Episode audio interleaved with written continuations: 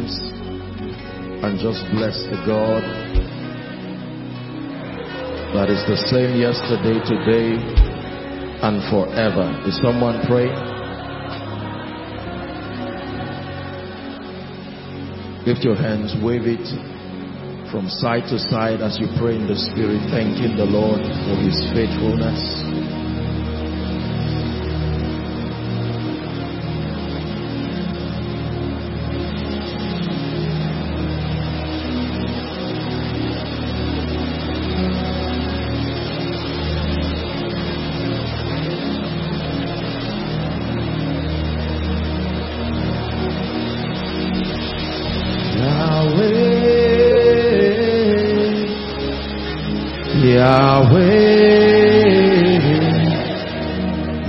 Glorious, so glorious in your way.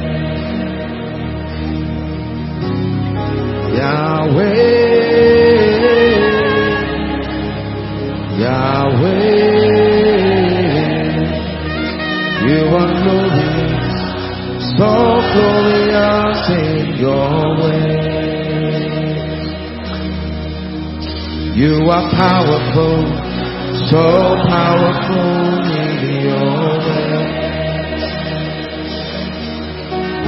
You are mighty, so mighty in your ways. You are beautiful, so beautiful in your ways. You are glorious.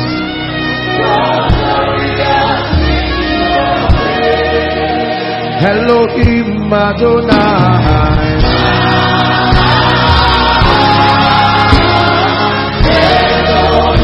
Elohim Adonai.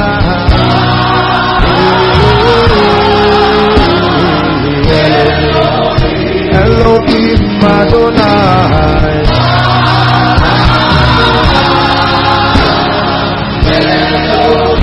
Elohim Adonai.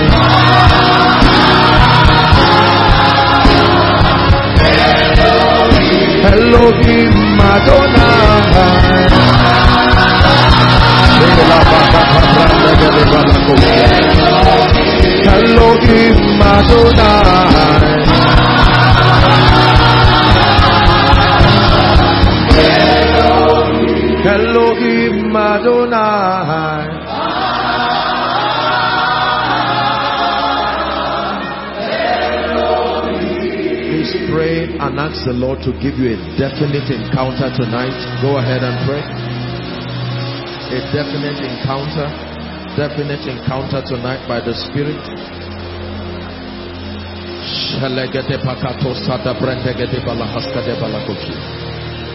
Keta prandas kadele kapahu shaladas yegede bredegede balakatos. Shanikete brendege balakatos yadam. Give me an encounter tonight that will change my life in the name of Jesus. I come to the one true God. He said, This is eternal life that they may know you, the one true God.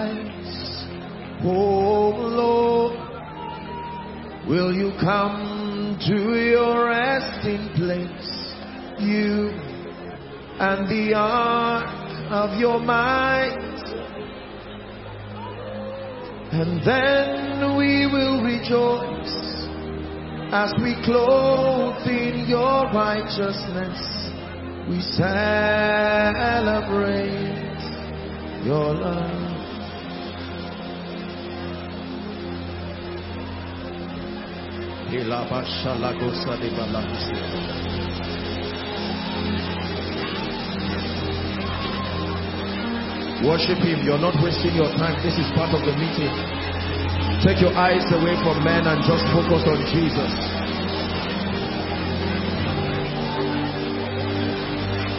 We worship you in the Spirit. We worship you in the truth. We worship you in the Spirit. That's what we've come to do. We worship you in the Spirit. We worship you in the truth. We worship you in the Spirit. That's what we've come to do.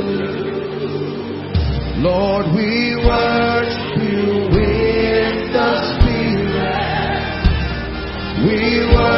you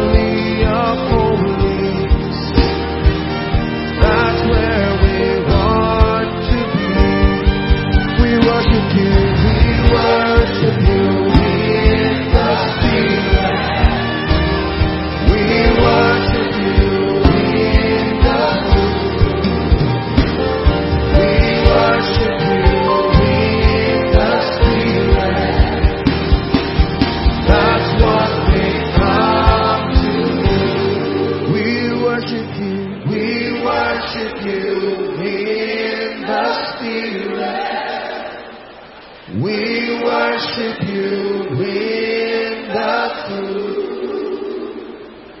We worship you in the Spirit.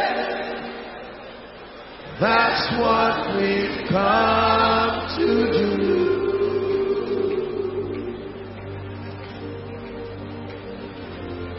Yes, Lord, this is why we are here. We have come with our hearts open, ready to receive from the Rabbi of all the ages. We honor you, we worship you, we worship you. We pour our hearts like drink offerings before you.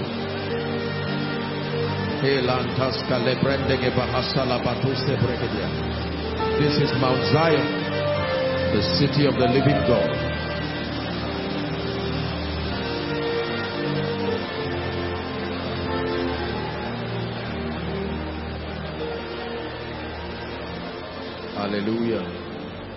In the name of Jesus. The Bible declares they go from strength to strength as many as appear before the Lord in Zion. We thank the Lord for the privilege that is given. There is never a wasted moment in the presence of the Lord.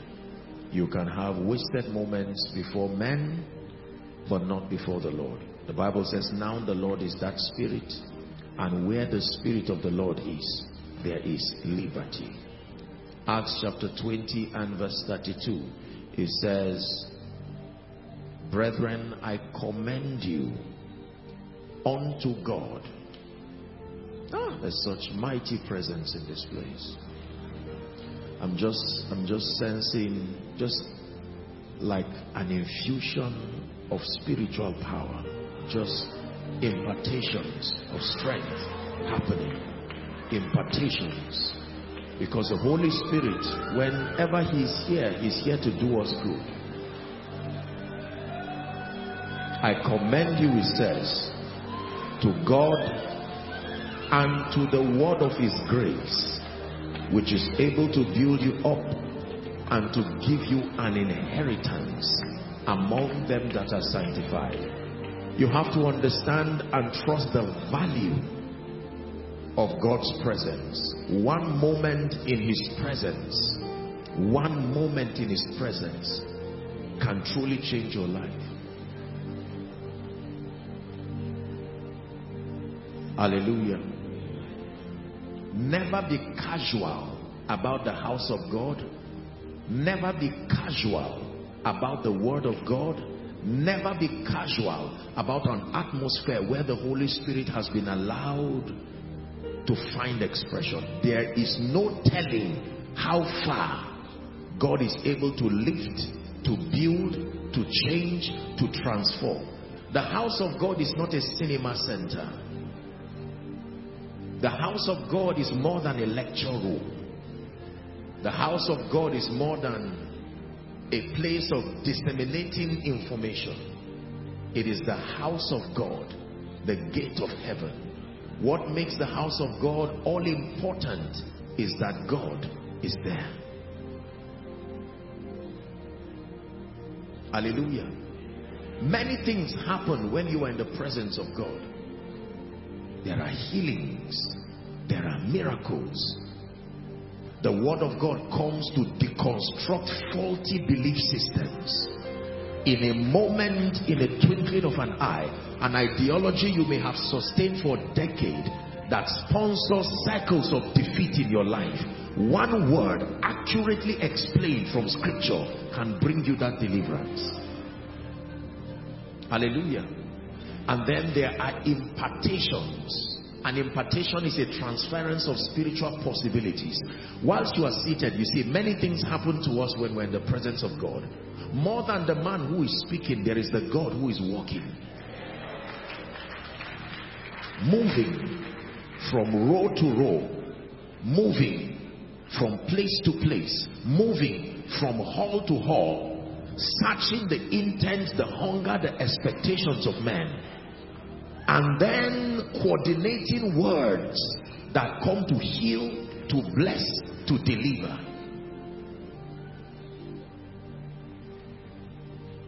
So whilst you are seated here, you will be amazed to know the kind of ascendance that you're having in the spirit. Physically, you may be seated, but in the realm of the spirit, there is an elevation happening to you. It's a law, the law of transformation. The Bible says every time you truly behold, you cannot remain at that level. Now the Lord is that spirit, it says, and where the spirit of the Lord is, there is liberty. Then it says, we all with faces unveiled, beholding the glory of God as in a mirror, we are changed into what we are beholding. The word of God does not just tell you what God can do, it brings you into that experience. Why am I saying this? Because you see, routine creates boredom in men naturally.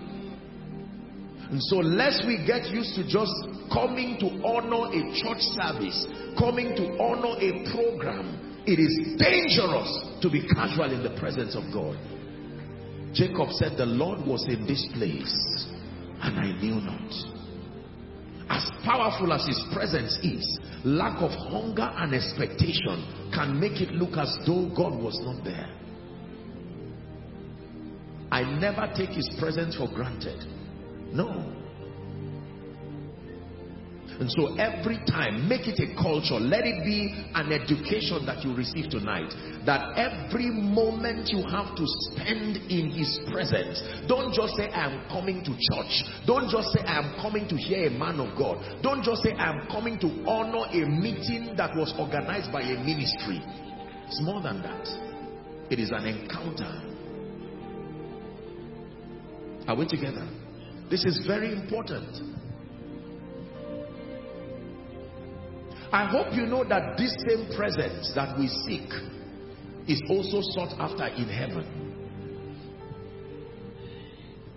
The same presence that we long for, the angels and the saints in heaven live by that same presence. It's not an inferior dimension. That same presence. That is the life-giving factor also in heaven. Please do not be casual about the presence of God. More than healing, more than deliverance, more than people falling under the anointing, the laborious activity of the Holy Spirit transiting people into better and greater expressions of the power, the glory, the grace of God this is his assignment. And I'm telling you, it takes a long time to achieve that in the spirit.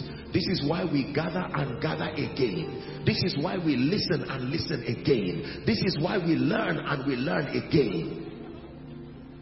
Because it takes a long time to build. It takes a long time to produce men of stature.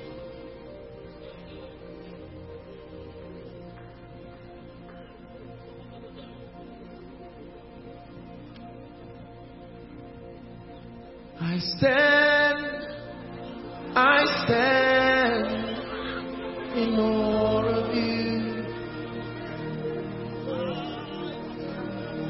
I bow, I bow in awe of you. I sing, I sing in awe Holy God, to whom all praise is due. I stand in awe of you, Jesus.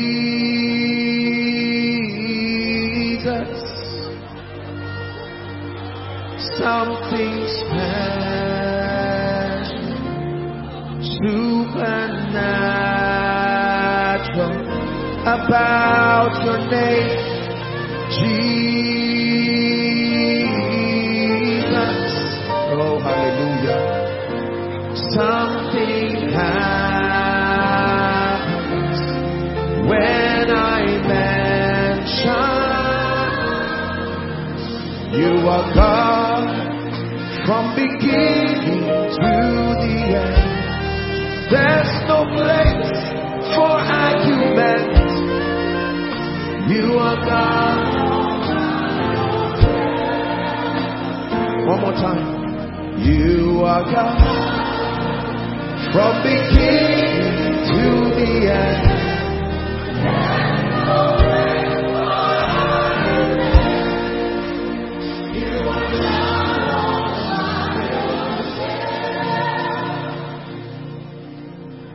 Help us, O Lord. Grant us understanding tonight. We open our hearts to learn, to grow, to be built, to be established in righteousness. Spirit of the living God, we pray that the word of God would come with power. And tonight, the Spirit and the bride says, come. Come healing. Come lifting. Come transformation. The Spirit and the bride says, come advancement come prosperity, come fresh fire. The Spirit and the bride tonight are in agreement and we say, Come. In Jesus' name we pray. Amen. God bless you. Give Jesus a big, big hand. Amen. Praise the name of the Lord. Please be seated. I'd like you to help me celebrate an awesome man of God in our midst tonight. A veteran of the gospel, Apostle Goodheart Kweme. Thank you. Let's honor him. Koinonia, this is a house of honor. Thank you, sir. Thank you, sir. Such an honor to have him in our midst. Amen. Please be seated. I honor and celebrate everyone here, politicians, men of God, um, businessmen, all who name the name of Christ. The Bible says we have all been called with a holy calling. Hallelujah. Praise the name of the Lord.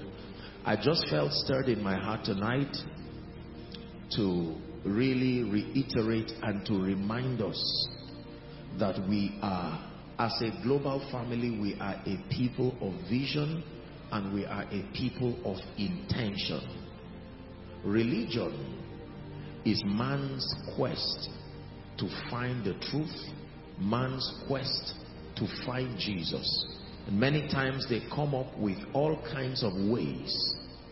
And we have to be careful as we administer the life and the power of God because it is possible to just have the form of religion through the traditions of men and lose the power, the presence, and the life component. May it never be that we get to a point where all we are doing is just a regular spiritual activity without power. Hallelujah. It's important to know why we exist. At the beginning of the, during the inaugural service, I took out time to share with us in great detail.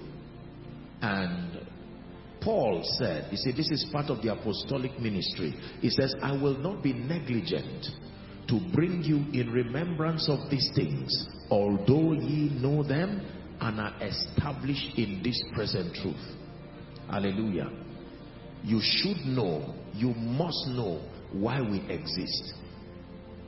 The vision is a system of check and balance. It, it defines the coordinates of how we administer the life and the power of God.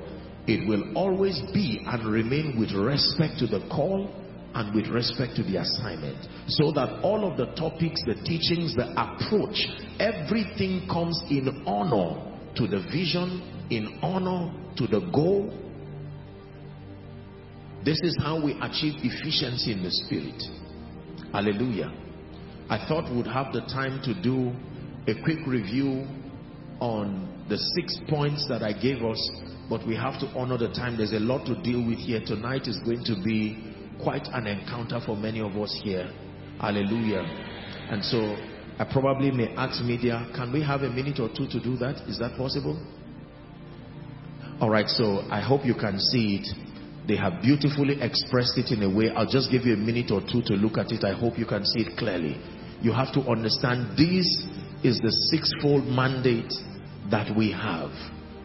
Everyone who is connected to this vision from this city and our global family, it's important for you to know why we exist and it's important to know, help you know what we are about. Let me run it quickly in one minute. Number one, to help actualize the global harvest of souls. The mission of souls, the global harvest of souls, it is, it is a global mission that we must not ignore. Hallelujah. That we, together with other members of the body, we are about the genuine salvation of souls. Number two, to equip and build believers unto maturity, unto stature through the revelation of God's word. The only way believers can grow and attain maturity is through the accurate exegesis, the communication of doctrine. Doctrine is the course curriculum that builds believers. It brings maturity and it brings stability. Number three, God has also helped and anointed and ordained us to be instruments of completion and balance. The body of Christ for a very long time has suffered different shades of imbalances that have delved into error, by well-meaning people. And so the Lord has raised us graciously and uniquely granted us access into superior dimensions of the counsel of God to the end that we be instruments that with the attitude of love and humility bring the body of Christ to a greater sense of completion and balance. Number four, to demonstrate the reality of the love and the power of God through miracles, signs and wonders, bringing healings, deliverances and transformation to men.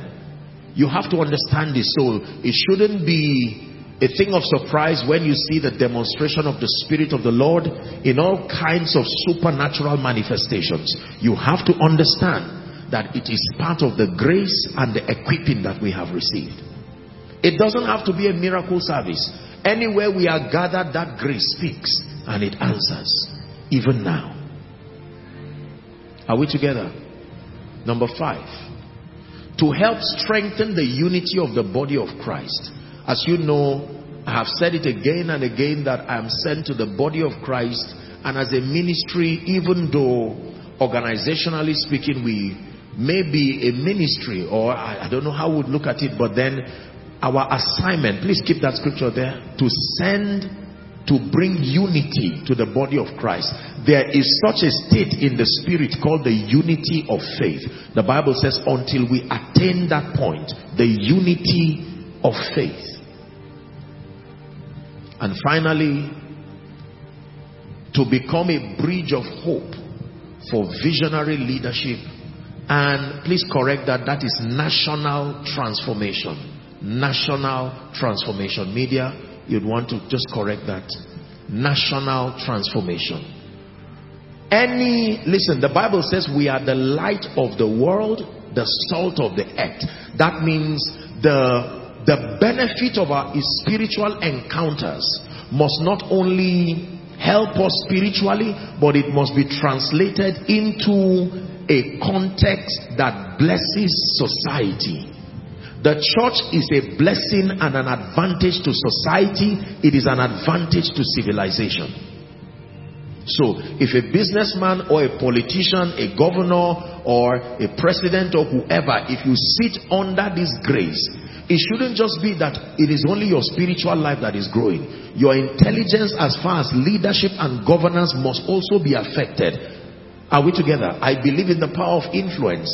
And God has so honored us with great men and women of influence, captains of industry, politicians. I owe you a duty under God to see that in addition to your spiritual growth, you are equipped with the tools by the Spirit, reference from scripture, that can help us to bring the kind of leadership that can transform society. Neither do men light a lamp, it says, and to put it under a bushel but you put it on top of the lampstand and it gives light to all those who are in the room. That means there were people in the room even when there was darkness, confused, waiting for whoever is the light. Hallelujah. This is very important. We are about this week in, week out. All of our arms of expression, all of the platforms in the ministry work in synergy to the end that this six-point vision be achieved. If for any reason and by any means we deviate from this, then we're wasting our time. The grace and the backing of God remains for as long as we are committed to this unified task.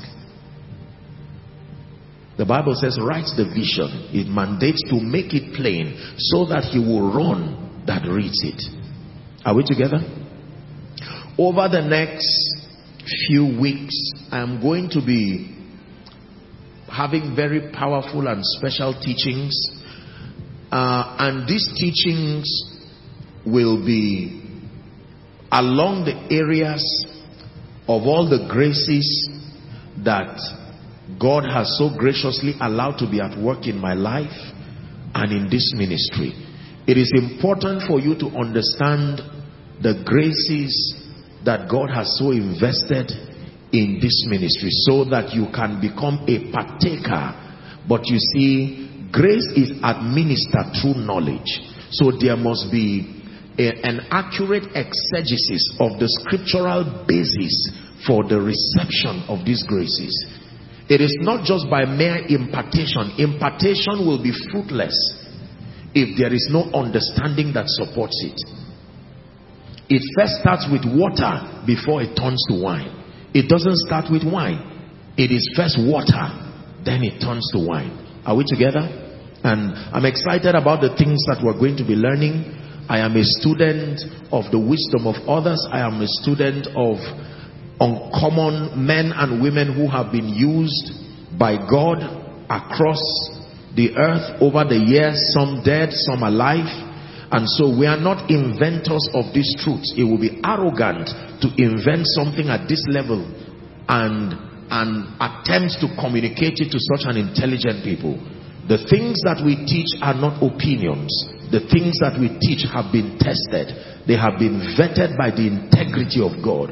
Proven in the lives of those who have gone ahead of us. To the end that we have the certainty of those things that we have believed. Luke chapter 4 please. Verse 1 to 4 and then we'll begin our discourse for tonight. Luke chapter 4 from verse 1 to 4. Luke chapter 4. Luke chapter 1. Please forgive me. Luke chapter 1 from verse 1 to 4. I meant to say. For as much as many have taken in hand to set forth in order a declaration of those things which are most surely believed among us. Please look up. Please go back to verse 1. The Bible says for every body of believers, there are certain spiritual truths that are called most surely believed. Every truth should be believed.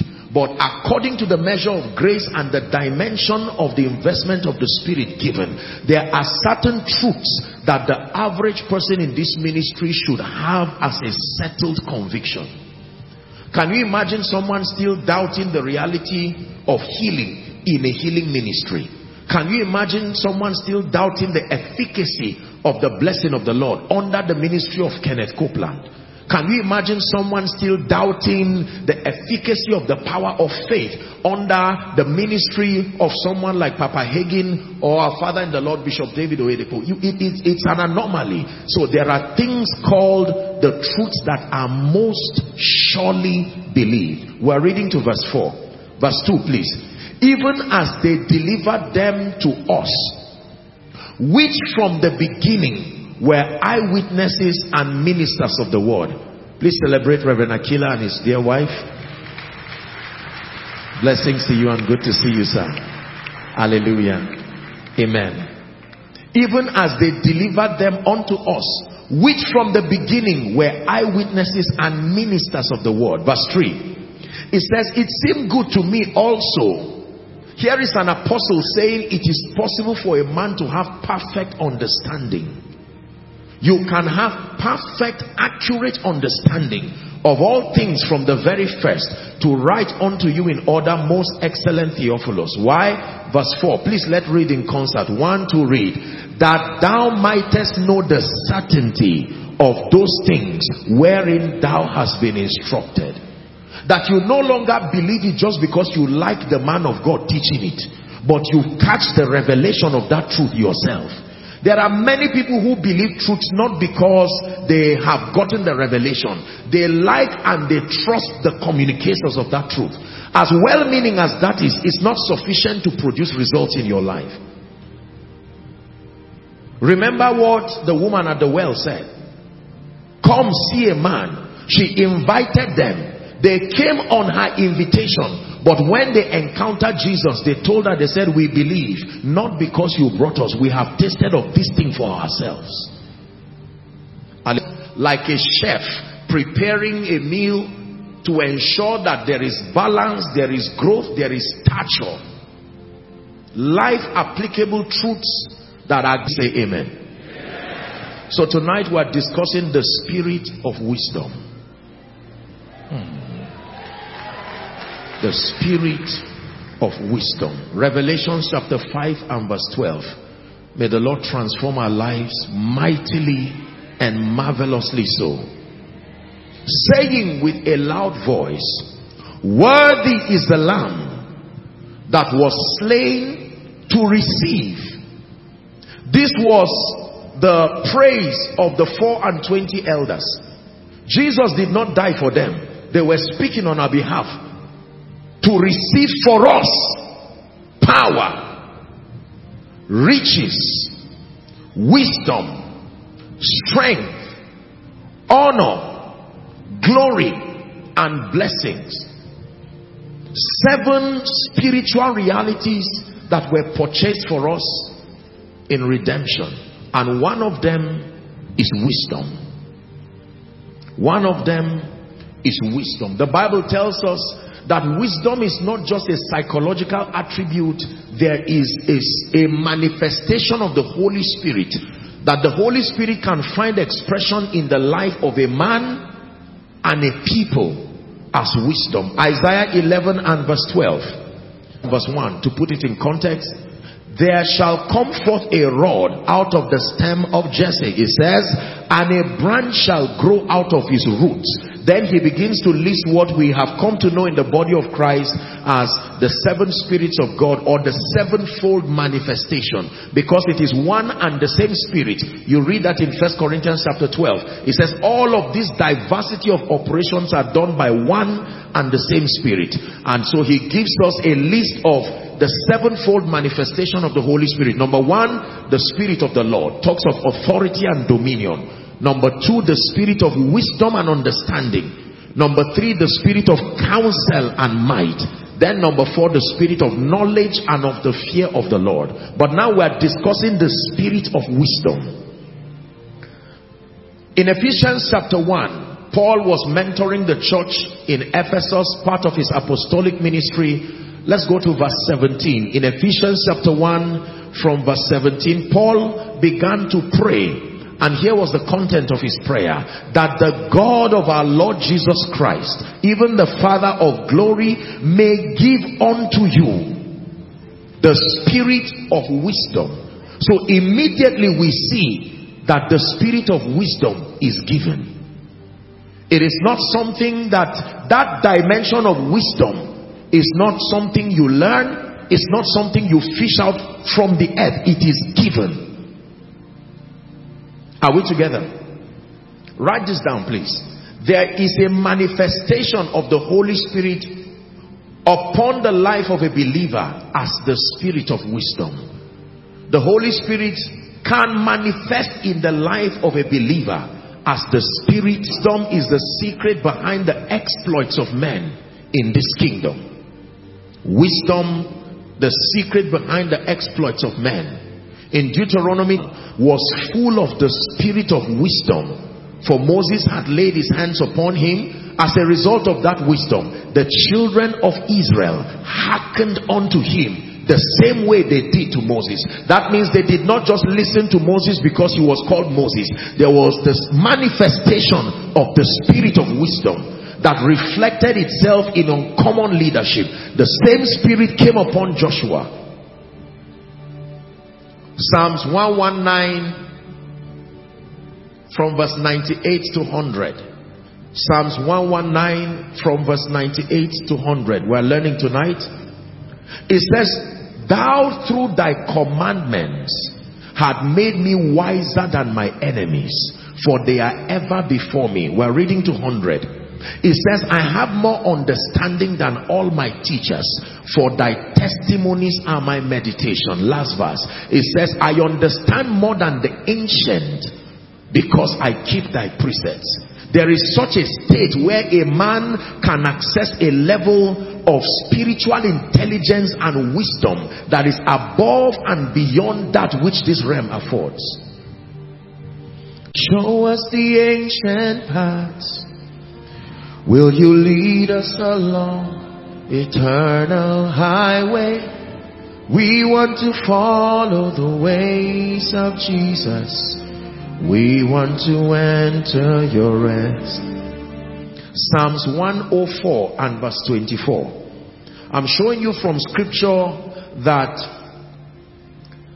the wonder working power of God's wisdom in the life of a believer is the principal secret behind exploits in this kingdom. Please read with me. It's projected. Ready? One to read. Oh Lord, how manifold are thy works.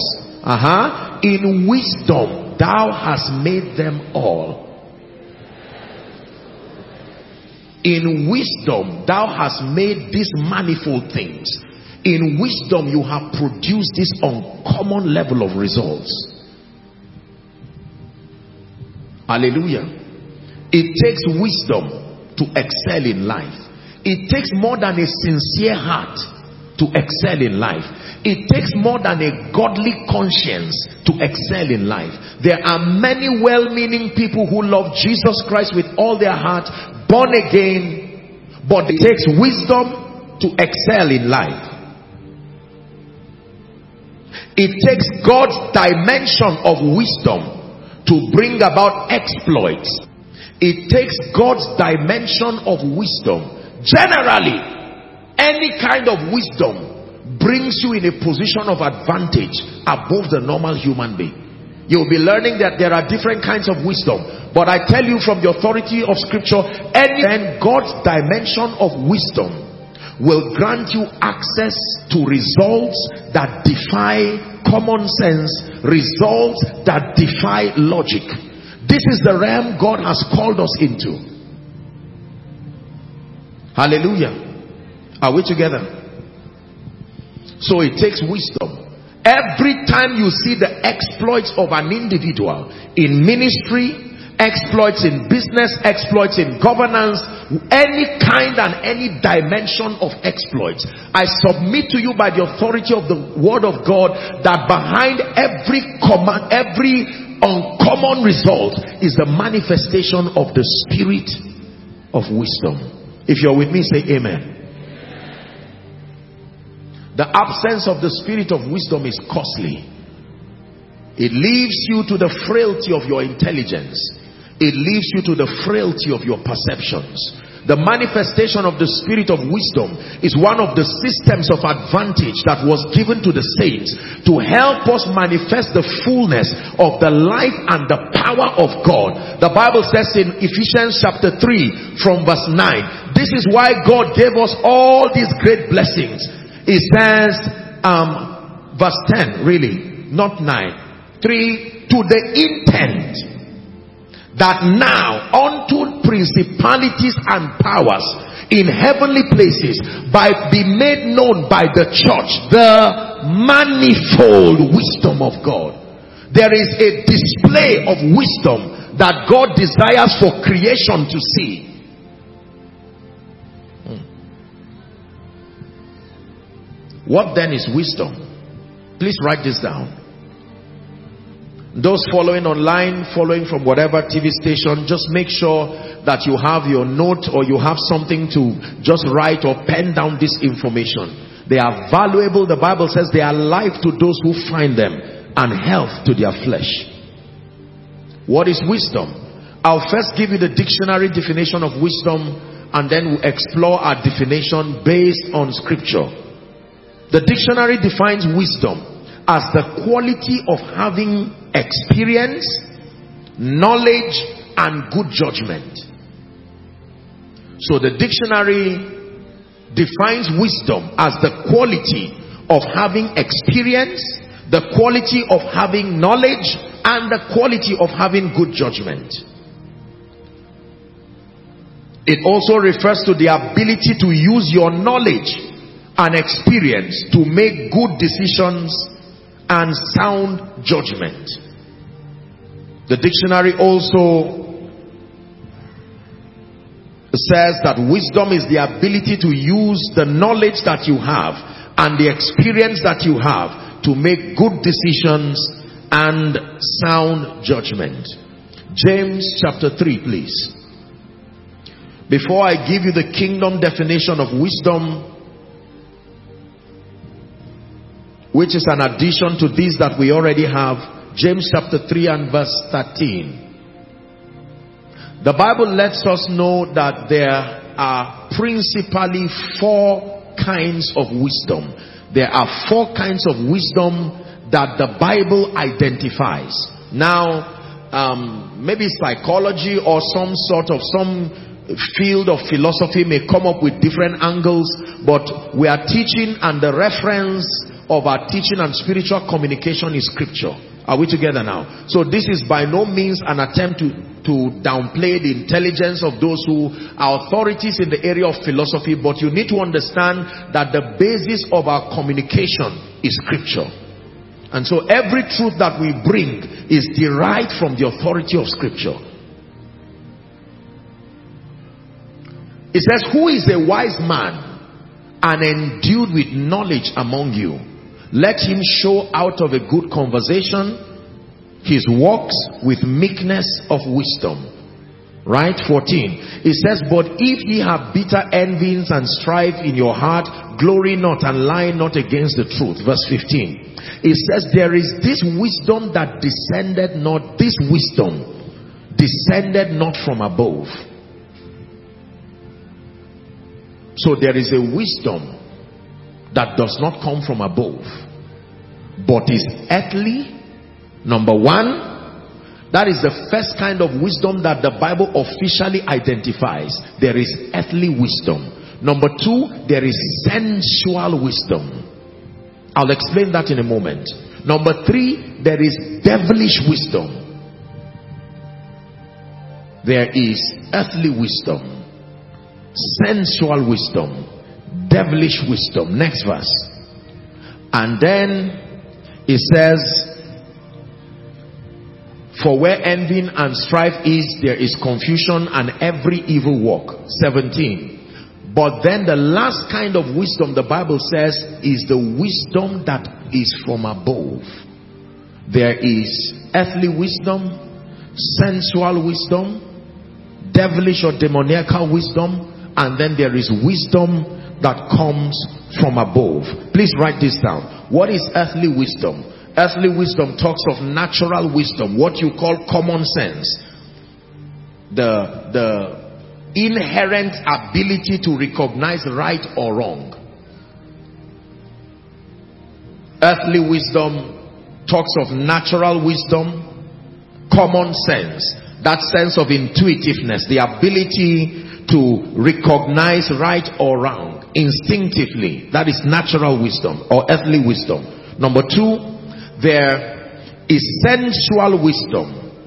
This has to do with your faculties of perception. This is scientific wisdom. This is philosophical wisdom. Wisdom that has come through studies. Wisdom that has come through experiments. This is the second level of wisdom. It's called sensual wisdom. Scientific, philosophical, wisdom that comes through studies, wisdom that comes through experiments. And then number three, we have devilish or demonic wisdom. What is that? A sense of superior judgment that is outsourced from your fraternity with demon spirits. There can be a sense of superior judgment, a sense of judgment that is higher than the natural man's own, but the, that it was outsourced through your fraternity with demon spirits. The kind of wisdom that comes through your alliance, your fraternity, and your covenant with demon spirits.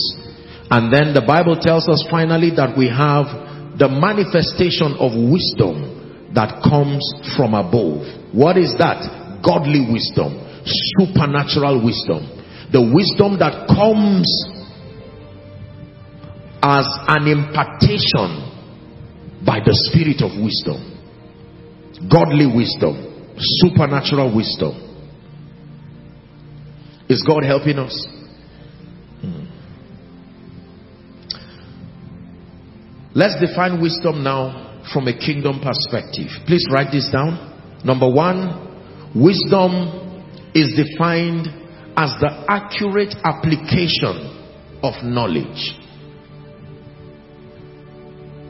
The accurate application of knowledge.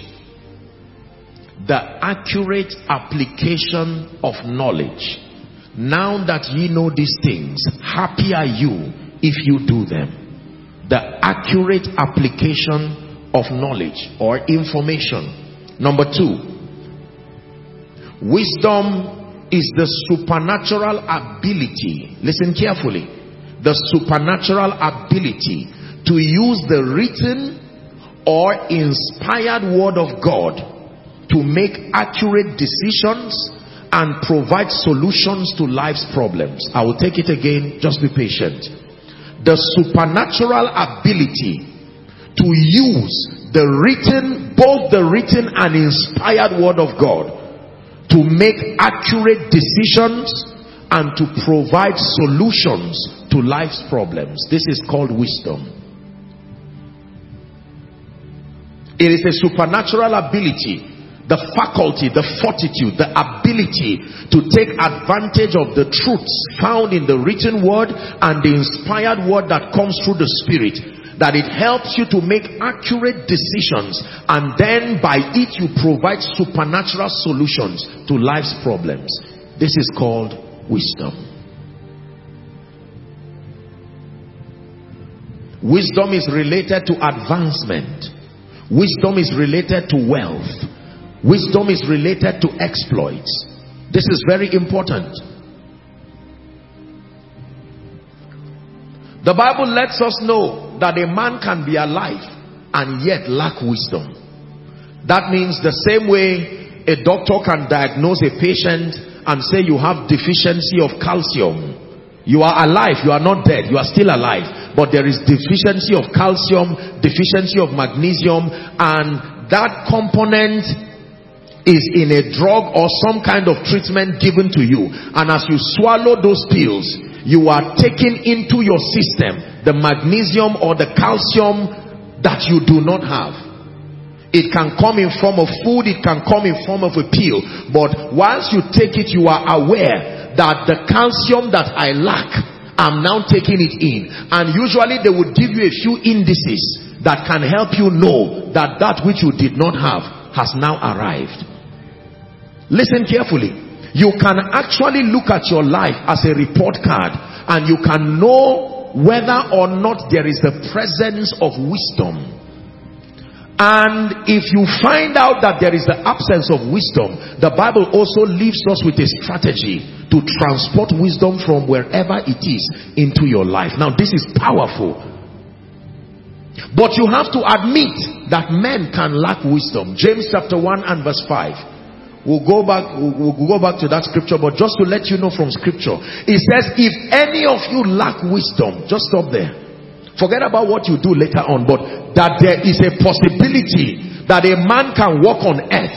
A man of God can lack wisdom. A businessman can lack wisdom. A politician can lack wisdom. It has nothing to do with being good or bad. The same way a car as wonderful as that car is, it can lack fuel. When the car does not have the gas that moves it forward, it remains at that position. Everyone say wisdom. So wisdom is the supernatural ability to take advantage of the truth from God's word, both written and inspired. And they now guide you to make excellent decisions in life and by the principles you are able to come up with supernatural solutions that attend to the needs. First your need and then the need of those around you. That any man who is able to attain this state is considered from scripture to carry the spirit of wisdom. May that be your testimony tonight. In the name of jesus christ. Hallelujah. So we understand that as a result of redemption one of the sevenfold prophetic reality, the blessings that have been given to the saints in Christ, one of them is wisdom. And that more than just a gift of wisdom, more than just the word of wisdom, there is the manifestation of the spirit of wisdom.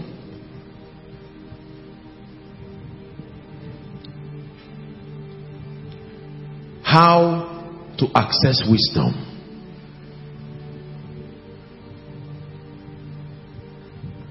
We're on a journey right now like spiritual archaeologists. Let us find where this wisdom is. Seeing that the presence of wisdom is the secret to an excelling life, an excelling ministry, an excelling family, an excelling business, even an excelling spiritual life. It then means that anyone who is serious with God and serious with destiny must search for this wisdom wherever it is. And that when you find it, because the Bible says that wisdom is the principal thing. We're getting there shortly. It says, in all you're getting, get wisdom, get understanding. He said, exalt her and she shall promote you. She will put an ornament, a crown of glory upon your head when thou dost embrace her. Look at wisdom speaking to you. He says, by me kings reign and princes decree justice. With me are riches, wealth and honor, yea, durable riches and righteousness. That those who seek me early, those who love me, they will find me. There is timing to the pursuit of wisdom. Lack of wisdom is costly, especially in the world that we live in today. Follow me please to the book of Job. Job 28. Be patient and I'd like you to carry the determination of an archaeologist as we study this scripture. We are searching for wisdom. We want to find it and so desperately open our hearts to embrace it. Are you ready? Surely, mm, Job is speaking now. How many of you know that there is a dimension of wisdom that comes through pain? When you suffer beyond the threshold, there is an impartation. The haziness that foolishness brings can be eroded through the presence of pain. This man, at this time, he's lost everything. His reputation, whatever it is. Sometimes you just need to lose all these things. The prodigal son, provided he had supplies, his wisdom began to diminish until he got to a point where he was feeding with the swine. The Bible never said the Holy Ghost spoke to him. The Bible said he came to himself. Look the kind of wisdom that came out of that pain.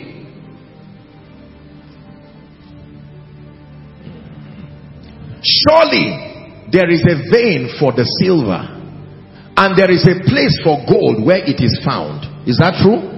Do we agree with this statement? Of course, there are gold mines, there are silver mines. It says iron is taken out of the earth and brass is molten out of the stone. Uh-huh.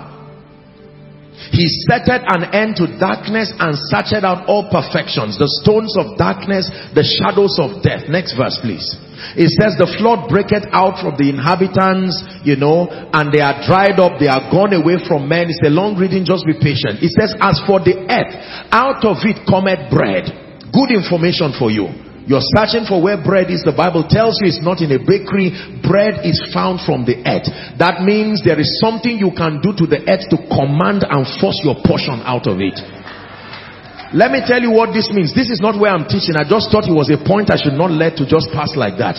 This earth is not just talking of the ground. It's also talking of men. That the secret to your bread is men. So when God wants to give you bread, he brings you to encounter man. Next verse. Verse 6. And the stones of it are the place of sapphires, and it had the dust of gold. There is a path which no fowl knoweth. You know how high the fowl can fly? But it says there is a path which no fowl knoweth, and the vulture's eye hath not seen the lion's whelps have not trodden it, nor the fierce lion passed by it. Remember what we are looking for. We are looking for the location of wisdom. He putteth forth his hand upon the rock. He overturned the mountains by the roots. Uh-huh. He cutteth out rivers from among rocks, and his eyes seeth every precious thing. Keep reading. He bindeth the floods from overflowing, and the thing that is hidden he brings forth to light. Verse 12. It says, But where shall wisdom be found? So look, look, look the look the the the the, the artistry of Job. He begins by showing us where some of the things we admire on earth, he says their location has been found. We don't have a problem looking for where gold is, where silver is, where iron is. Men have used advanced technology to excavate rocks to find minerals, but there is a particular spiritual resource we are still looking for. And Job said, Where shall wisdom be found? And where is the place of understanding? Hmm our journey begins. It says, Man knoweth not the price thereof, neither is it found in the land of the living.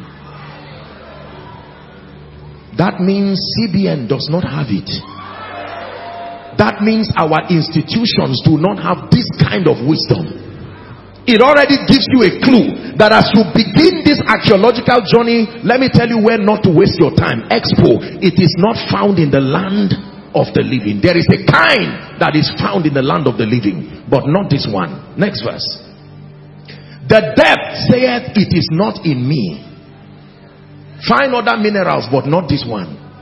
The sea. Do you know what is hidden in the sea? Abundance in the earth hides in the sea. The Bible says, but this wisdom, the sea says, among the resources that were hidden there, this one is not part of them. Hmm.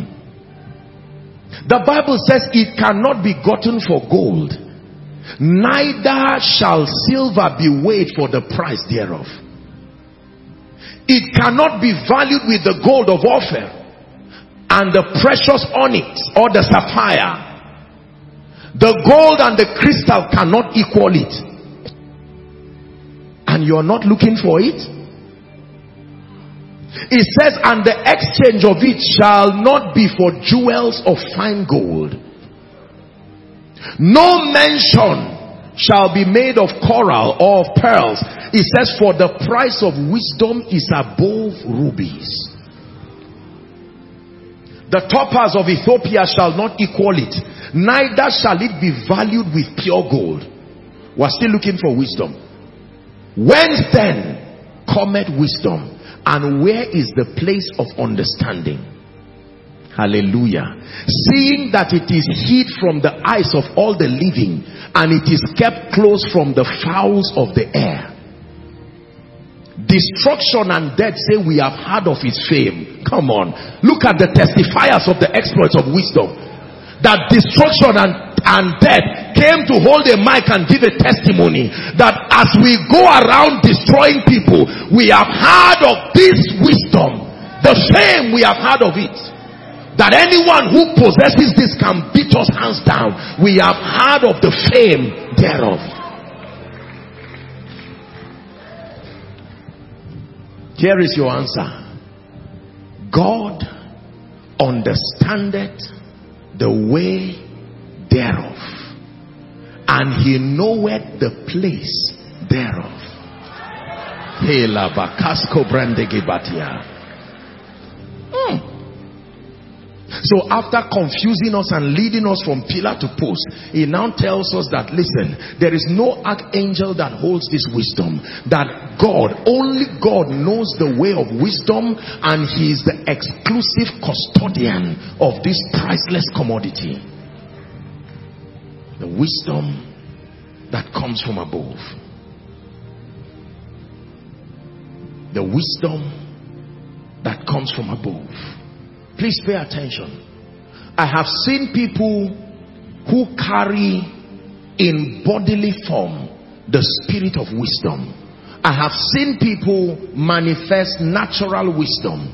I have seen people manifest scientific and philosophical wisdom with the various degrees of results that supports the kind of wisdom they carry. I have also seen people access demonic wisdom but I have seen a few people, and I'm glad that this happened in my lifetime. People who access superior levels of wisdom. Many years ago, as the Lord was preparing me for ministry, I listened to Pat Robertson, the founder of 700 Club, CBN. And he said as a young man, when he was about to start ministry, he prayed for three things. He said, Lord, give me wisdom. Number two, give me favor. Number three, give me the anointing of the Holy Ghost. I wrote it down quickly. And I prayed the same prayer too.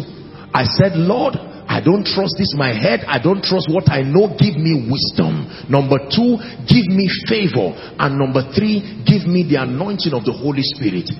And then the Holy Ghost spoke to me. He said, follow them who through faith and patience have obtained the promise.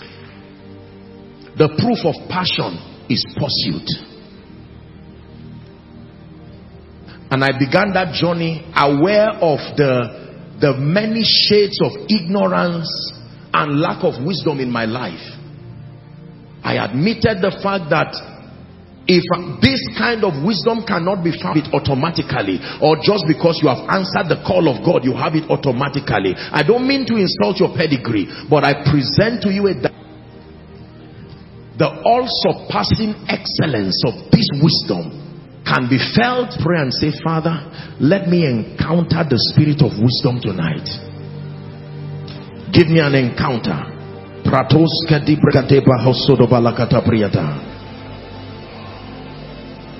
this wisdom can only be found in God. Only be found in God.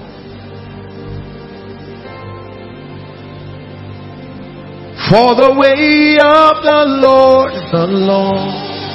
I'm tired of my current results, oh God. For the way of the Lord is the way of wisdom.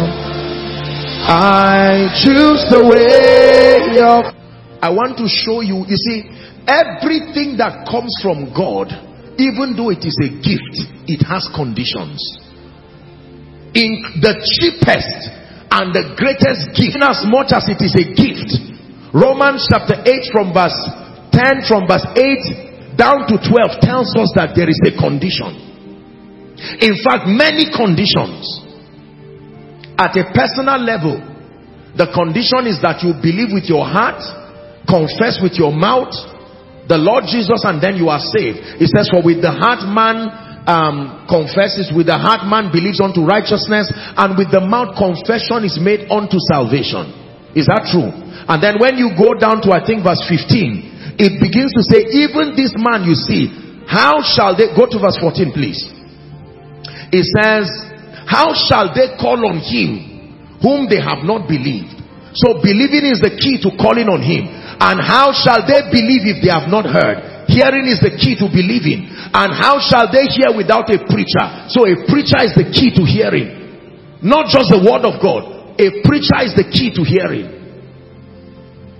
I am the voice. He is the word, but I am the voice that cries.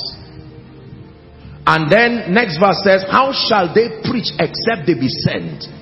So you are sent to preach. You preach, they hear. They hear, they believe. They believe, they call upon God. They call upon Him, they receive salvation. This is how it works according to scripture. Hmm. Are we blessed? There are conditions to access the spirit of wisdom. Number one. Now, please look up. Let me just teach you something before we delve into this. Factor of scripture to hide spiritual possibilities in the life and the stories of men. Are we together now? That means every time you begin to search for a dimension of spiritual reality. Your first element, for instance, is to understand the blessing of the Lord and God's idea of what it means to be blessed in this kingdom. Then you go to Isaiah chapter 51 from verse 1 and 2. That is the biblical recommendation. It says to look unto Abraham, verse 2, your father, and to Sarah that bore you. For I called him alone and blessed him and increased him. That means to understand my idea of a blessed man, understudy Abraham. If you want to understudy the ministry of prayer, the Bible takes you in James chapter 5 from verse 13 down to 18. It now brings you to this personality called Elijah. It says Elijah was a man of like passion. So you use the person Elijah to understand the power of prevailing prayer. Are we together now? If you seek encounters and you want to understand the protocol to a spiritual encounter, the Bible tells us that the personality, the go-to personality is this man called Jacob. In chapter 28 of Genesis, chapter 32 of Genesis, then chapter 24 of Psalms. This is the generation of them that seek thee, that seek thy face, O Jacob, King James says, but the original translation says, O God of Jacob. So God recommends the encounter of Jacob as the protocol for finding him. Are, are, we learning now? Yes. You don't blindly begin to search for truths just like that. They are personified. If you are learning favor, you want to see the power of God's deliverance, that God is able to deliver men. The nation of Israel from Egypt is the classic expression of deliverance. So you understudy, what did they do? Number one, they were in captivity. How did God help them? He brought a man, trained that man. Are we together now? By signs and wonders, he brought them out through his mighty, his mighty hands. Hmm. The things that are written aforetime, the Bible says, they are for our learning. So that we, through the comfort of scripture, might find hope. So now we are discussing wisdom. It is only wise and obvious that we make reference to the personality that was identified from scripture as the wisest man, second only to Jesus Christ. Is that true? So we are going to understudy the life of Solomon, the man that the Bible says is the wisest man. Because once upon a time, he did not have the manifestation of wisdom. So what happened? First Kings chapter 3.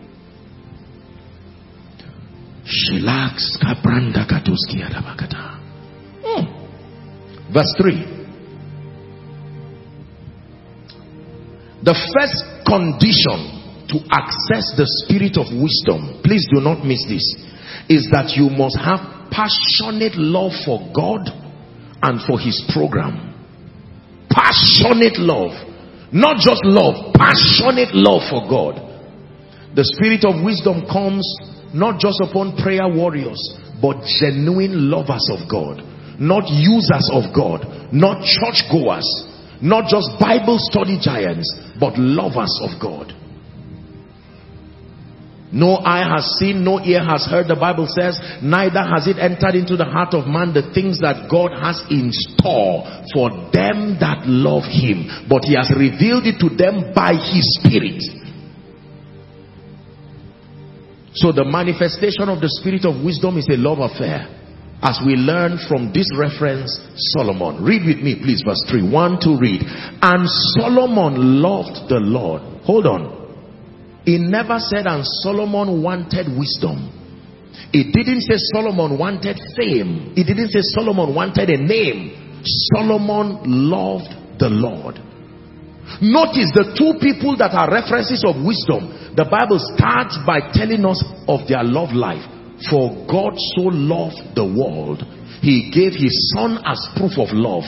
Solomon now also loved. It's interesting that true wisdom starts with love. And Solomon loved the Lord, walking in the statutes of David his father. Is that true? Only he sacrificed burn incense in high places. And then the second condition very quickly. If you want to access wisdom, you must have a sincere desire. Please keep that scripture there. Number one, passionate love for God and his agenda. Number two, you must have a sincere desire to be a blessing. The spirit of wisdom cannot come on an individual who is not committed to being a blessing because wisdom manifests itself in supernatural solutions that bless all and sundry. So there must be a passion and a determination in your heart you want the spirit of wisdom to come and elevate you in business, in ministry, in politics, in every area of your life. You must have a passion to be a blessing. Let's read verse. Um, we're going to begin to read from verse 8 and 9. We'll come back, but then let's just look at it. Verse 8 and 9. Now, in fact, let's just start from verse 4 down to 9. Media help us. It says, the king went to Gibeon and to sacrifice there for that was the great high place and the Bible says a thousand burnt offerings did Solomon offer upon that altar. Uh -huh. Next verse. In Gibeon the Lord appeared to Solomon in a dream by night and said, ask what I will give thee. This, ladies and gentlemen, was the ultimate test of selflessness and a desire to be a blessing. It is not an angel saying you should ask. It is the God of the Bible who has everything. Perhaps if I was the one who was asked that, I would say, God, get a notebook. You don't know where I'm coming from. Get a notebook. Hmm. The Lord said, ask what I shall give thee. Verse 6. And Solomon said, hallelujah. Look at the expression of selflessness, the determination to be a blessing. Thou hast showed unto thy servant David my father great mercy, according as he walked before thee in truth and in righteousness, in uprightness of heart with thee, and thou hast kept for him this great kindness, that thou hast given him a son to sit on his throne as it is this day. Uh-huh. So he's talking about rulership. And now, O Lord my God, thou hast made thy servant king instead of my father David, and I am but a little child. Ah, this man knows what to do with God. There is, there is a language that when you use with God, eh, you are ready to receive something from him. I am but a child. I know not how to go out or how to come in because it is wisdom that gives direction. He's saying, I am void of wisdom and I admit it. There's no need spending my life experimenting and returning back in pain.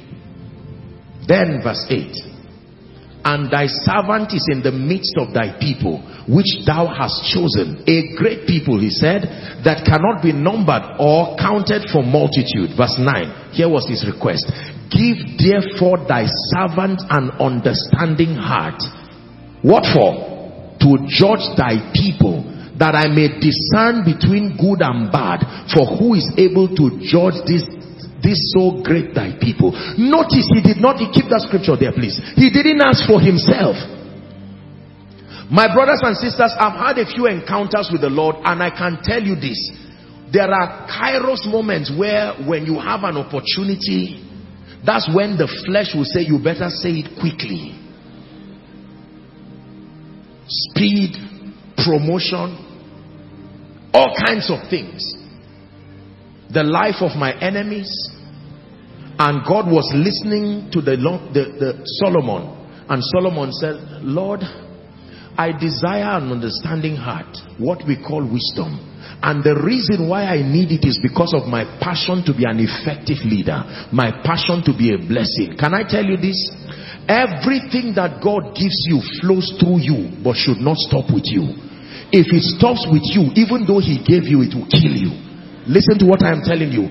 Everything God gives you, provided it came from God, it flows through you and you will benefit from it. But ultimately, it must move past you. If God gives you an anointing, if God gives you wealth, if God gives you influence, if He gives you increase, if He gives you intelligence, a platform, whatever it is. When He sends a word to Jacob, his intent is that it gets to Israel. Are we learning? So you must have a desire to be a blessing. Please say after me in the name of Jesus. Shout it if you can't say in the name of Jesus. I obtain grace to be passionate about being a blessing. I look beyond myself. Hmm. Now, this is a very strange language, especially in this our world today. The world of I, me, myself. To hell with whatever happens to anybody, provided I am enjoying. You will never access the spirit of wisdom, ladies and gentlemen. Millionaire, uh-huh, to what end? Myself so that I'll have uncommon insight into the word. To what end? Myself. The moment the language is self, you will not come. There are people who seek all kinds of spiritual virtues, not just wisdom alone. They seek the anointing, they fast and they pray, but the corruption that is behind there, they just want it to come. Let us make mortar, let us build ourselves a city and a tower whose top will reach the heavens and let us make it is about Jesus, Christ enthroned. That everything that flows through you flows to become a blessing. A blessing me for the sake of your people. And God says, okay, I see that you are a faithful treasurer. You want me to trust you with the wealth of the kingdom? Yes, Lord. You will benefit disappointed me. Let me find you. And he will trust you with dimensions of grace that you may not have known that to exist. The third key to access, the third condition to access the spirit of wisdom is found in First Kings chapter 3 and verse 4. It's called the law of sacrifice. Solomon offered a thousand burnt offerings. Sacrifice here does not just talk about finances alone. There has to be total surrender. In this case, he offered offerings but there are levels of sacrifice where you are the offering. You provide the fire. I'll provide the sacrifice. Listen. There are times that God is not looking for what comes from you. You are the sacrifice he's looking for. You want to receive an investment, a rich investment of the spirit of wisdom you must become that sacrifice. The Bible says, I beseech thee, brethren, by the mercies of the Lord, that ye offer your bodies unto God, a living sacrifice, holy and acceptable unto God. He calls it your reasonable act of service. There are people who bring money and they give God and he says, carry your money away. What I'm looking for is your heart. Do you know why? Because you see the kind of results you command when the spirit of wisdom is at work in you, God must have your heart. If not, it will destroy you. The pride that comes from the excellency of that result is the reason why many people do not last as God begins to lift them. I'll be showing you the benefits of this spirit. I am telling you when the spirit of wisdom comes upon you, men will almost worship you because of the kind of result that comes from your life. But if you have become that sacrifice, you're on the altar and everything that comes through your life only becomes for his glory. You can't scam God and play politics with him and say, Lord, just grant me the spirit. Don't worry, I'll return back. He says, no. I have watched men for decades. I know the vulnerability and the tendencies in their hearts the power of the spirit of wisdom is so i'm telling you in one month one month your life can so change your ministry can so change your business can so change you will marvel and wonder at what you become. And so before he invests that dimension of grace on you he now tells you sacrifice. Solomon offered please look look with me. Imagine imagine that this entire altar is full of bulls and you are cutting them one by one and heaven is watching. 1000 please keep that scripture there. Verse 4 1000 for some of you you think 1000 is not much. Go and try to buy one ram right now with the current economic situation. A healthy well-built ram one. I don't know how much they sell but you go and try to buy it or one cow even if someone pushes it down, it will stand up, oh, but you will still be angry that you paid so much and they're pushing that cow down. And here is a man who just watched this and said, let's start with 100. And he killed 100 and then he killed 200. And I can imagine the angel saying, what is going on here? 300, 400. And he says, no, it's not enough. Add some more. I want to show him how much I love him. And God is saying it's not about the cows. Who is doing something to something that is so close to what my son is going to be doing? This guy is about to give everything. 800 cows or rams, 850, 900, 950. And he still said, let's add some more. And he said, angels, stay back. You don't need to go. I will go myself. This kind of sacrifice. Hmm. Can I tell you this?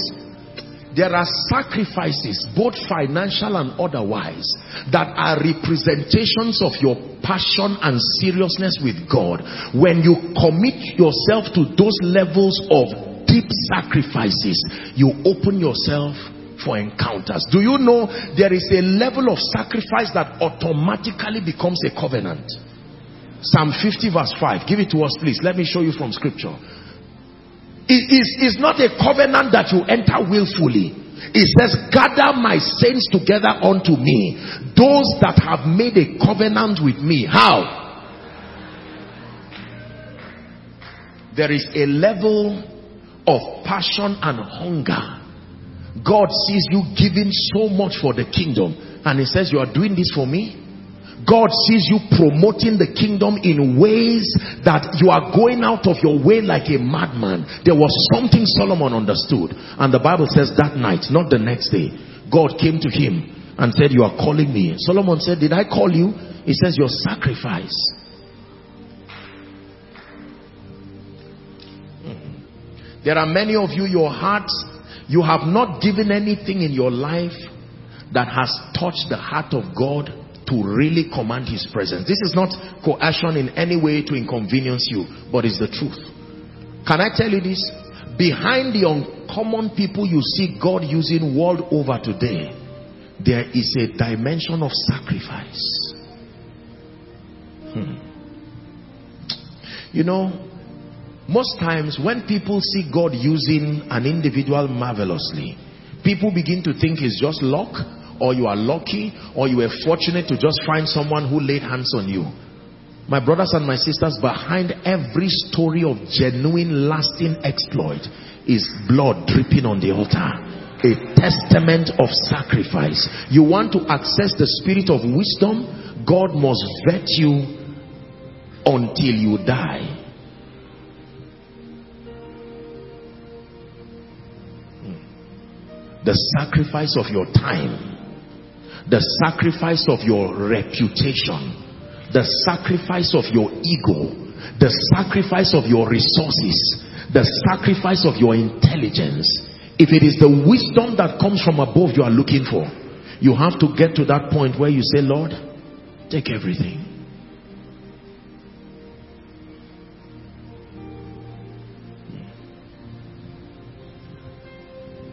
Ask anybody you admire Ask anybody who manifests on common dimensions of results. There is a sacrifice component as the condition that brought either the anointing or the wisdom of the Spirit. Are we together?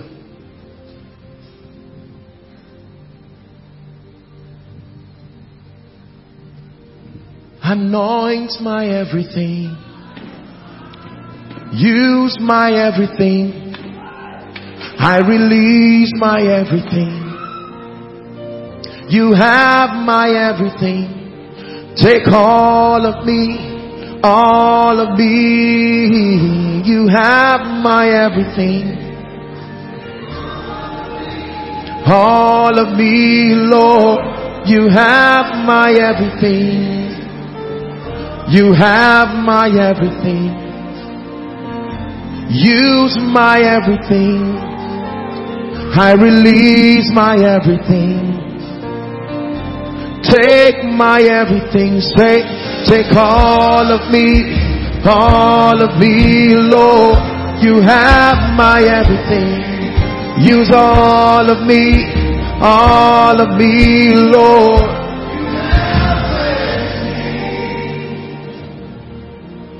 Sacrifice. Listen. You know you have given all when there is nothing left again. Abraham, take thy son, thy only son whom thou lovest. Take your reputation, the only one that you spent 30 years building, take it to a mountain. Take your resources, the one that you pride on, Oh, it is by my strength that I'm a millionaire. By my strength, I'm a billionaire. Look what my intelligence has given me. And God says, if it's business you want to do with me, let me show you how we do business in this kingdom. I do not come to people who are strong. When my strength finds strength, it goes back. It waits until you are empty.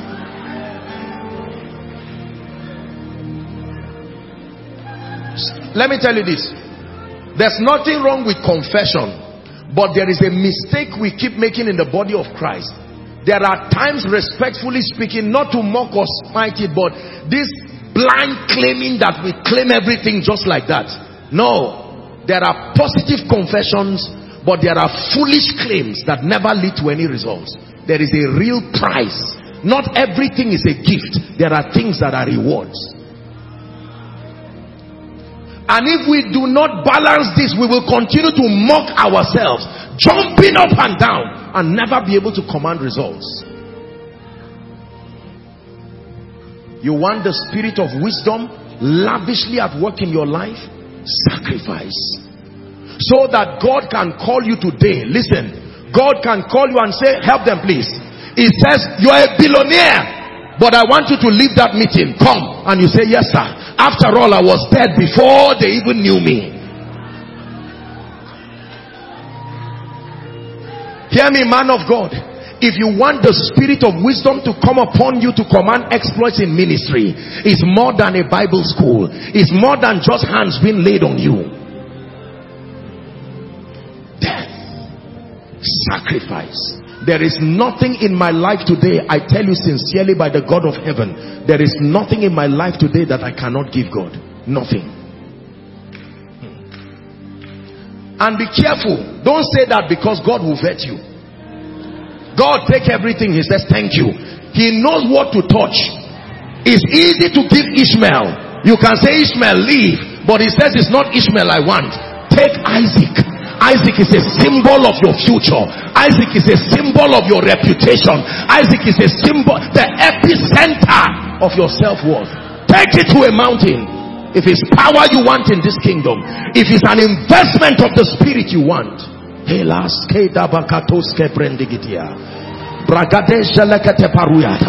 this one is not something you claim.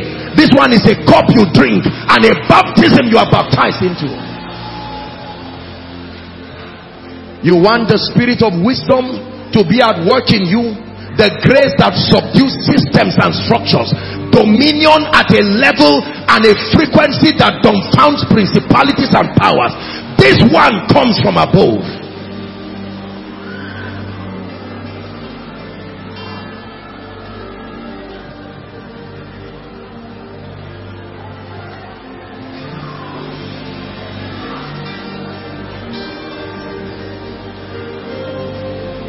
I cast my crown before the highest royalty. I am undone before your glorious majesty. You're the King of kings and Lord of lords. You are the King of kings. You are the Lord your royal majesty. Yabone nakao, sujada ne nakao.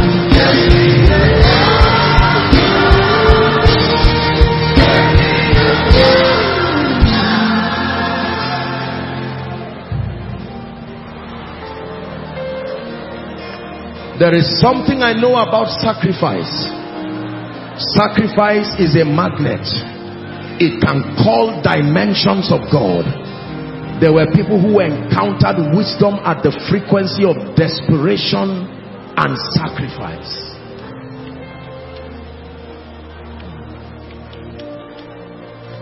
Please sit down. We'll soon be praying. Let me share with you an encounter one time I don't like to tell too much of my stories because I like for people to place their faith on the word of God and not just the experience of a man. But sometimes it's good to bring some of these encounters. I remember when I was passionately praying and desperately seeking for the spirit of wisdom in my life. I had seen fathers of faith. I studied the largest churches in all the continents at that time and I saw profound display of wisdom in businessmen, people in ministry. I took out time to pray and pray and I said, Lord, please grant by your spirit. If this is true, let the Holy Spirit reveal himself as the spirit of wisdom in this life. The apostolic call has the spirit of wisdom as the principal signature. More than the miraculous.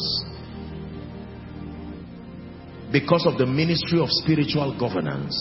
And I had an encounter that night. Listen very carefully. I was, there was a long queue of people.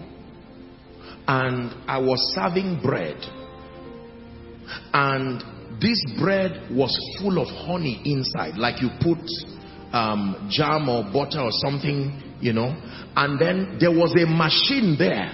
This was how God gave me a revelation of the spirit of wisdom there was a machine there that was producing the bread it came out automatic with the with honey dripping with honey and I was collecting it and I was serving people. There was a long queue. But the shock was that the people were not seeing the machine. So they were looking at me, where is this guy getting this thing from? I kept giving them, I kept giving them, I kept giving them, I kept giving them. I was surprised myself. The machine just produces it. I pick it up and give them. And they were eating. They were people who were hungry. You could look at their hunger ravaged faces. They were there, desperate and thirsty. And that was when I knew by the Spirit that I had received an impartation of this grace. There is such a grace called the Spirit of Wisdom where God will come to you in the night and just say, this is how the next five years will be. Just do this. This is why there is no boasting. No. When the spirit of wisdom comes upon you, your life will look deceptively slow. Except that one step you take under the influence of that spirit will be 10 years in one. Pay attention to what I'm telling you spirit of wisdom.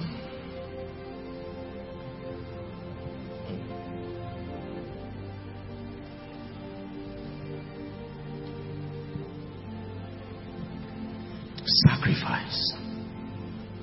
Many of us do not pay attention to the sacrifice dimension of wisdom. Let me give you the fourth. I gave you four conditions. Number one, passionate love for God and his agenda. Number two, a sincere, passionate desire to be a blessing.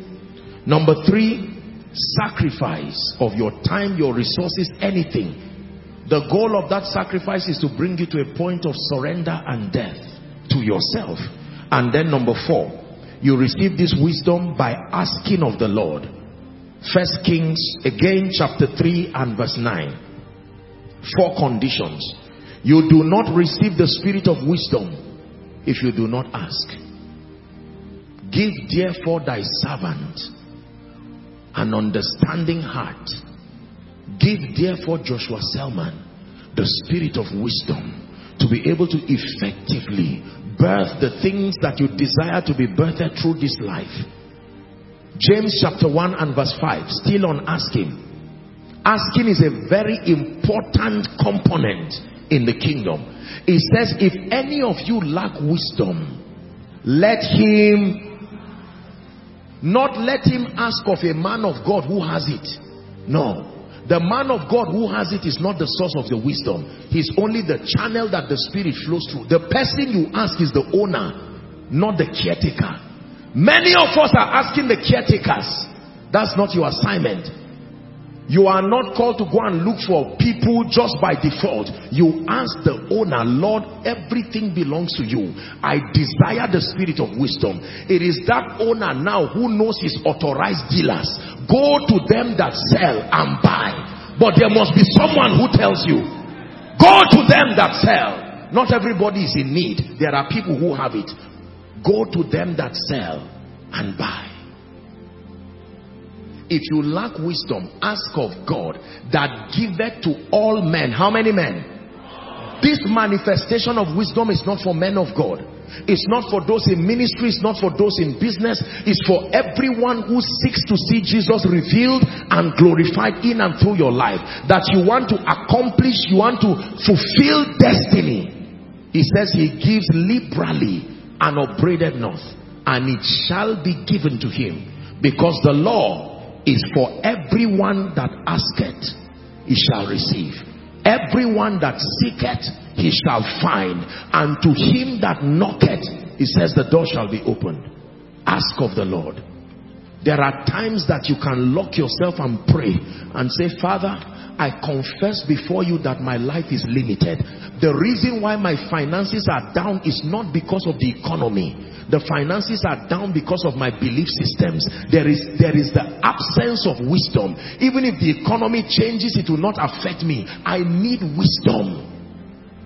The reason why I am down is because wisdom has not elevated me to the throne. By me, kings reign.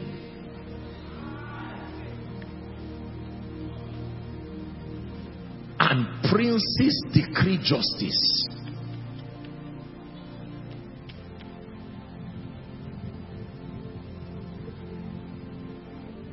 Lord, I ask you for wisdom. Mm. Grant me the spirit of wisdom and God says, I have seen your heart. You love me passionately. I have seen how selfless you are. I've seen how sacrificial you are. Now let me recommend you to a place where you can get that wisdom. Come for koinonia. And you will access the spirit of wisdom. One of the ways that God exposes you to the spirit of wisdom is to bring you to the atmosphere where that spirit is at work. That's what happened to Saul in the Bible. To go to a garrison of the prophets. You just go and stand there. If you want to receive a miracle in a crusade ground, you have to go near, go close where God is ministering. The probability of you receiving is highest when you are close there. Are we learning? Praise the name of the Lord.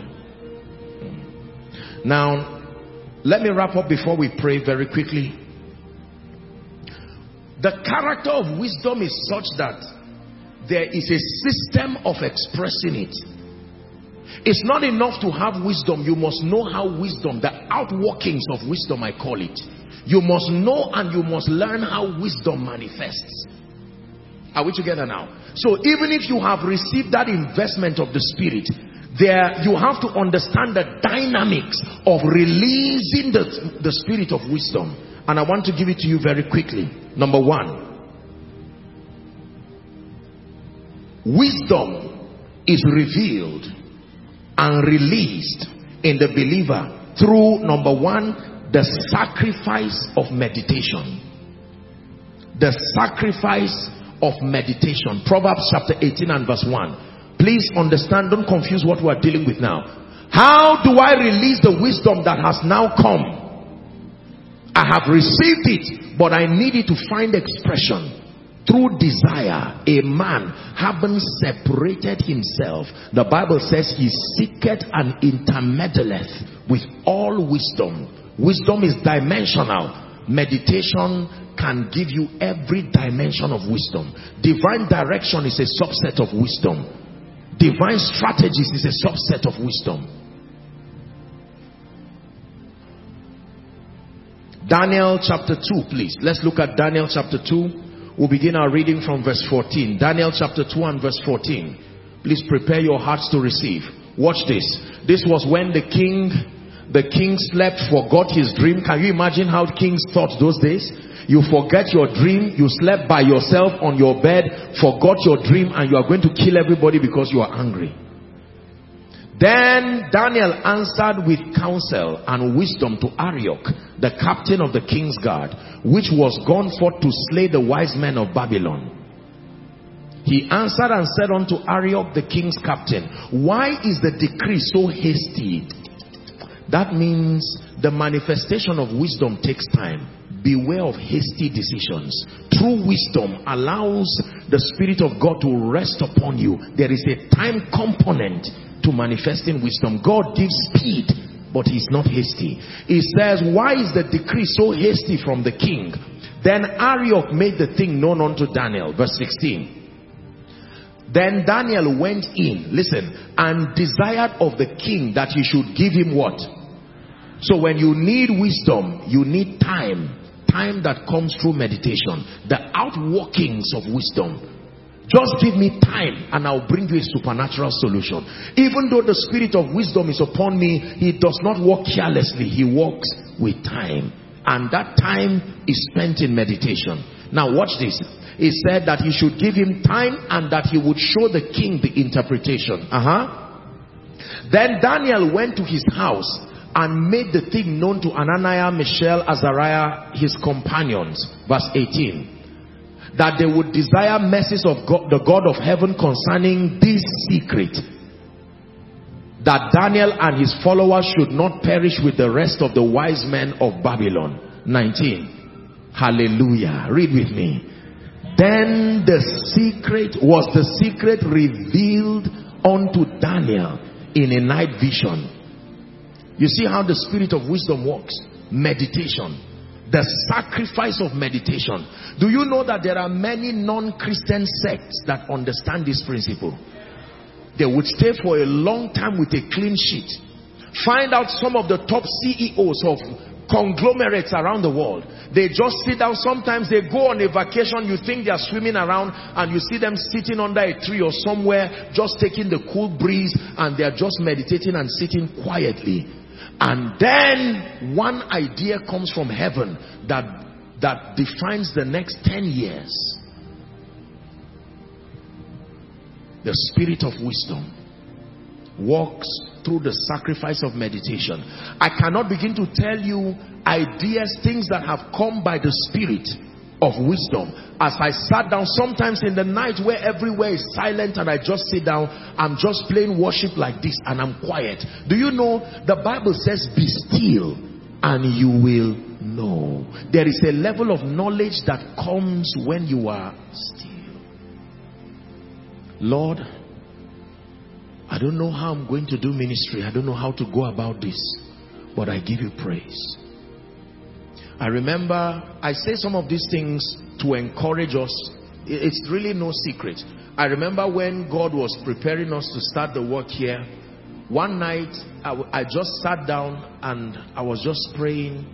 And then I kept quiet for more than 30 minutes. And there his voice came, the spirit of wisdom. The Lord made me to buy the map of Abuja just a map of Abuja, Nigeria, Africa, and the entire globe. And I bought all of them. And he said I should lay my hands and begin to pray and speak over it and speak over the territory. Divine strategies by the spirit of wisdom. And with that childlike behavior, you ask the forces over this territory what happened. A territory does not just open because you have something to say. There are controlling powers. But one manifestation of the spirit of wisdom can help to keep them where they belong. This is not in an arrogant sense.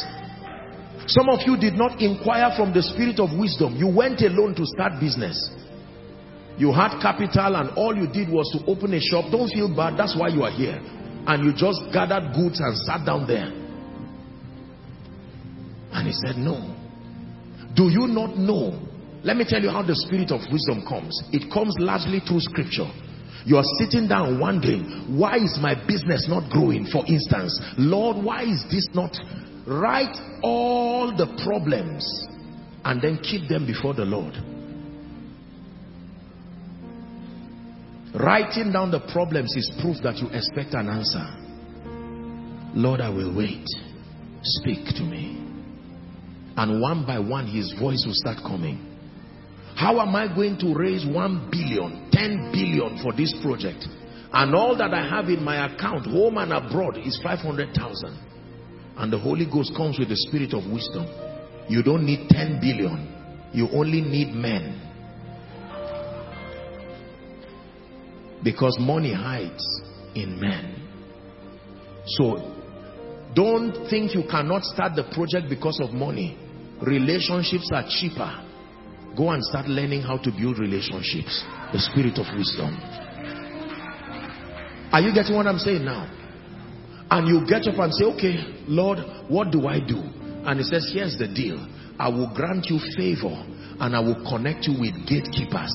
Start from there and the next thing you enter your office and a CEO that you have no business knowing. And you remember that was my deal. And because you have mastered relationships you understand the law of honor. Good afternoon sir. And the spirit of God rides through your understanding and makes the man to say who are you? You're a young man. You look visionary What do you do? He says, sir, well, we thank God I'm, I'm still putting plans together. See me tomorrow. A connection has begun that will later birth you to become a billionaire. When people ask you and you say, I don't know, you are right, but you are wrong. Don't tell them you don't know. It's a manifestation of the spirit of wisdom. One thing connecting to the other. Someone can sit down and your life is not moving forward and you sit down meditating, Lord, there has to be a way. No matter how long there is a way and I trust you. This is why I am here. Suddenly, the spirit of wisdom comes. Breathes upon you. James chapter 2 and verse 26. Let me tell you why you have been failing. There is no spirit component to what you are doing. A body without a spirit is dead. Your shop is only a body. There is no spirit backing it. Your political career is only a body. There is no spirit backing it. Oh dear politician, your intelligence is only a body. There is no spirit backing it. So when you introduce the spirit component to anything you are doing, you now give it life. Wisdom has come to you. The sacrifice of meditation. Number two, how do you access the spirit of wisdom? Luke chapter 21 and verse 15. Let's look at Amplify. Ways that you access the spirit of wisdom, listen carefully, is as you open your mouth to speak by faith. It says, I will give you a mouth and such utterance and wisdom that all of your foes combined will be unable to stand or refute. There are many times you have to go by faith. You are in the boardroom and now you are about to speak and wisdom works like word of knowledge. You at the point you do not even know what to say yet. But by faith and in the name of Jesus believing you have the investment of that spirit you open your mouth and you begin to communicate things that later on you will have to listen to what you said yourself because you know you are not the one speaking. This is how many people got jobs. They went by faith because the spirit of wisdom was there. And they had all kinds of executives sitting there. And they were standing there, though shaking like a leaf. They believed they were not alone. Young man, what do you intend to do for this company? And the person does not know what to say. Suddenly, here he comes. And boldness and you begin to speak and articulate with such level of uncanny intelligence this is what I seek to bring. This is what I seek to bring. And they look at you and say where have you been? When you go out of that place you can't even remember what you said.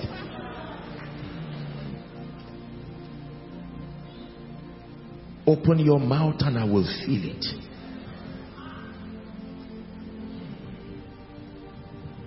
Are you learning something when you open up your mouth, Matthew chapter 10, please, from verse 19 and 20.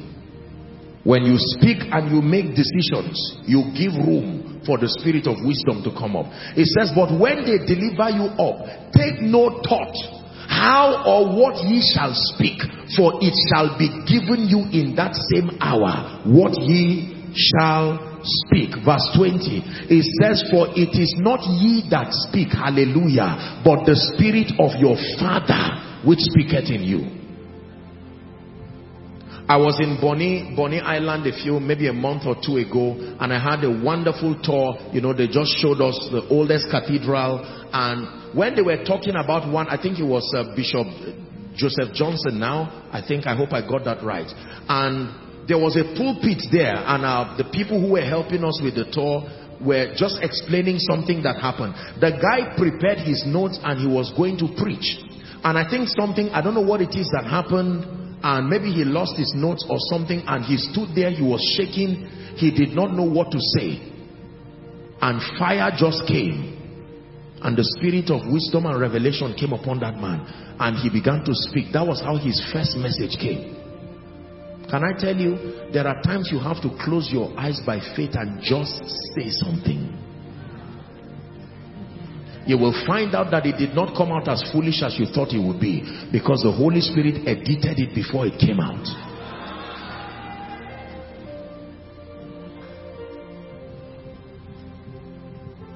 Number three. How does the outworking of the spirit of wisdom. How does it work? Creative thinking. Write it down.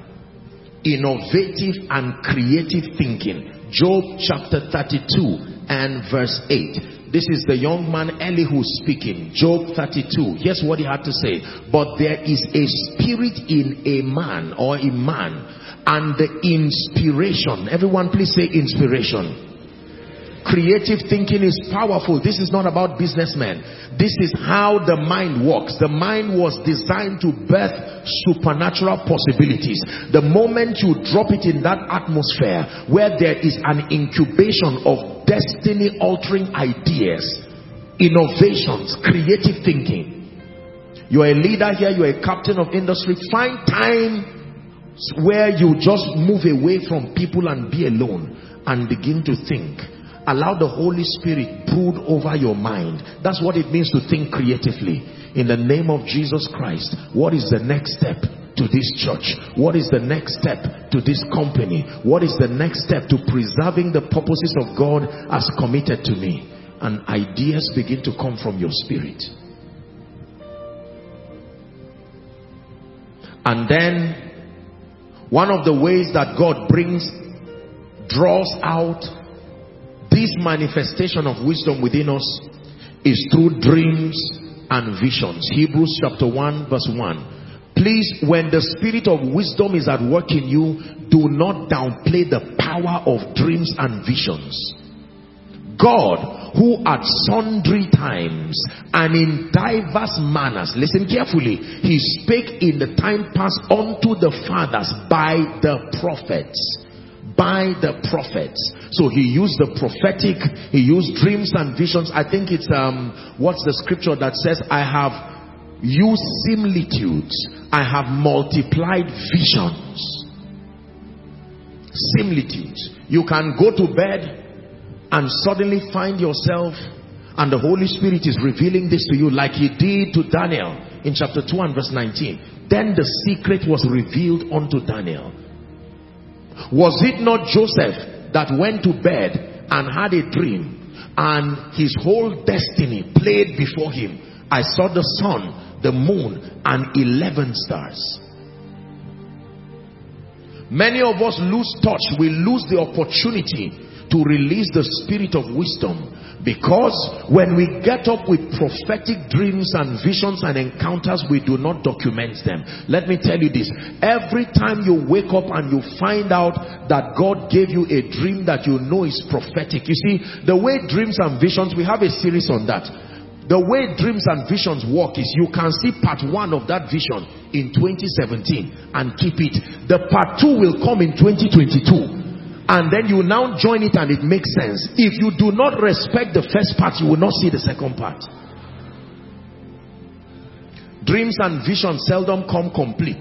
They come in part because we see in part. But you must respect the parts that God has shown you. Okay, God told you you are getting into ministry, but he did not tell you the kind of ministry. He did not tell you the location. He did not tell you the dimension. Respect the one you have seen so far. Write it down and start praying over it. Then another part will come.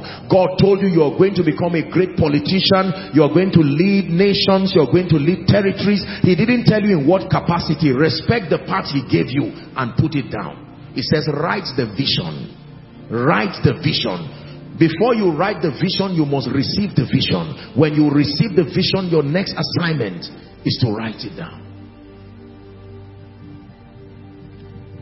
Are we blessed? Very, very important. Dreams and visions. Now,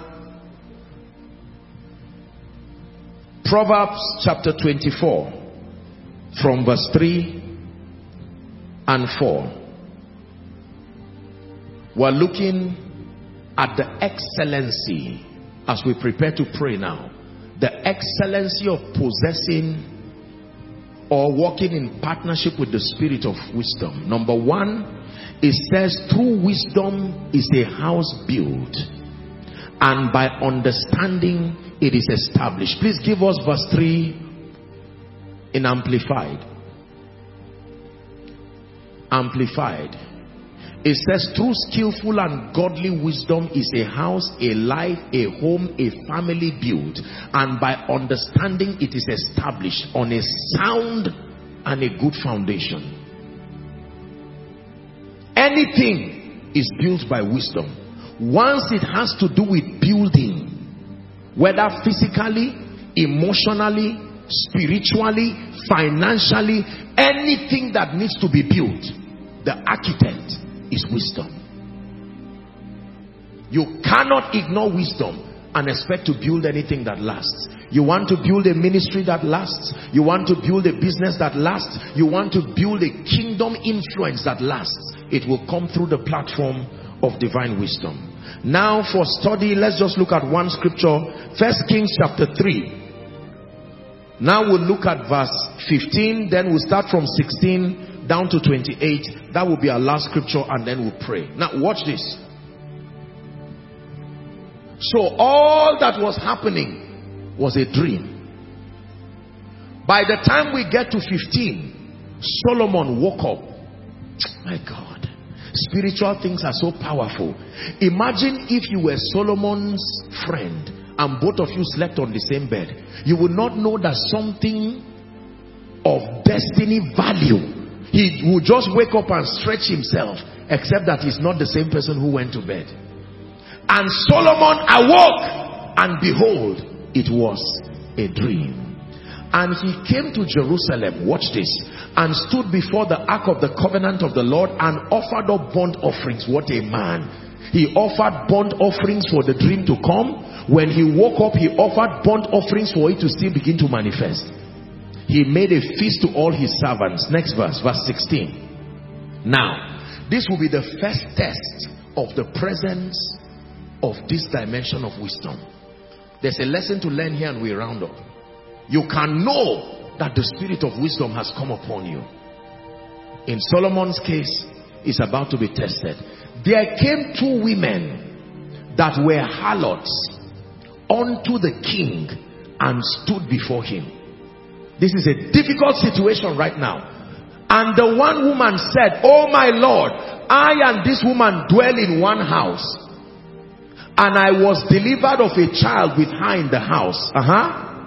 And it came to pass the third day after I was delivered that this woman was delivered also and we were together. There was no stranger with us in the house. Terrible because there is no witness now. So this is a complicated case. There's no witness. Save the two of us in the house. 19. And this woman's child died in the night because she overlaid it. That means she laid on the child till the child died. Are you following this difficult puzzle now?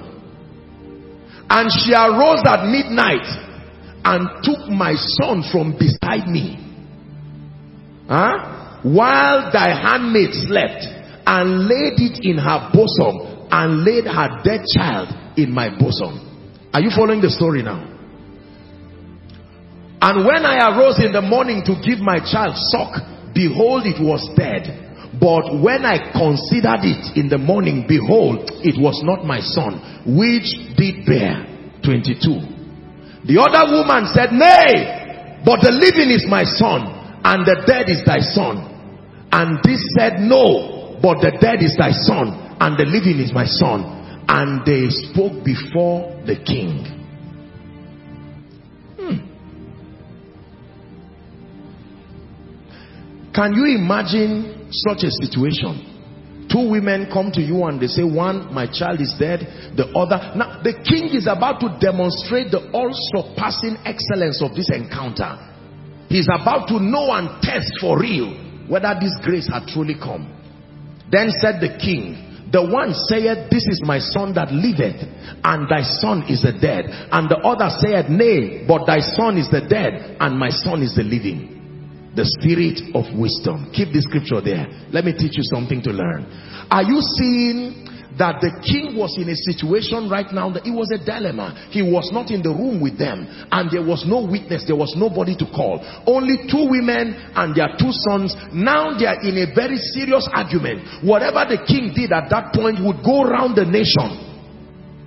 He could lose his reputation at that point. what do you then do?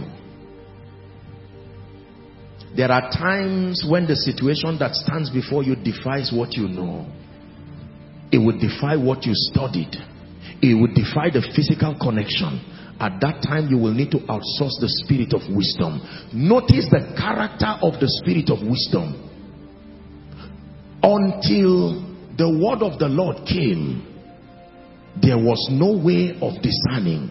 But remember, that the word of the Lord, which is also this sword of the Spirit, is quick and powerful, is sharper than any two-edged sword. It is able to divide asunder the soul and the spirit, and this sword that is the word is the discerner of the thoughts and the intents of the man. Immediately Solomon stood, he said, I am confused. There has to be a yardstick. Bring me the word. The moment he carried the word, the spirit of wisdom was ready to walk they brought that sword. It was the sword of the Spirit, which is the word of God. Watch this. That means you walk best in wisdom when you stay with the word of God. The word of God reveals to you how God thinks. And having the mind of Christ enhances the manifestation of the spirit of wisdom.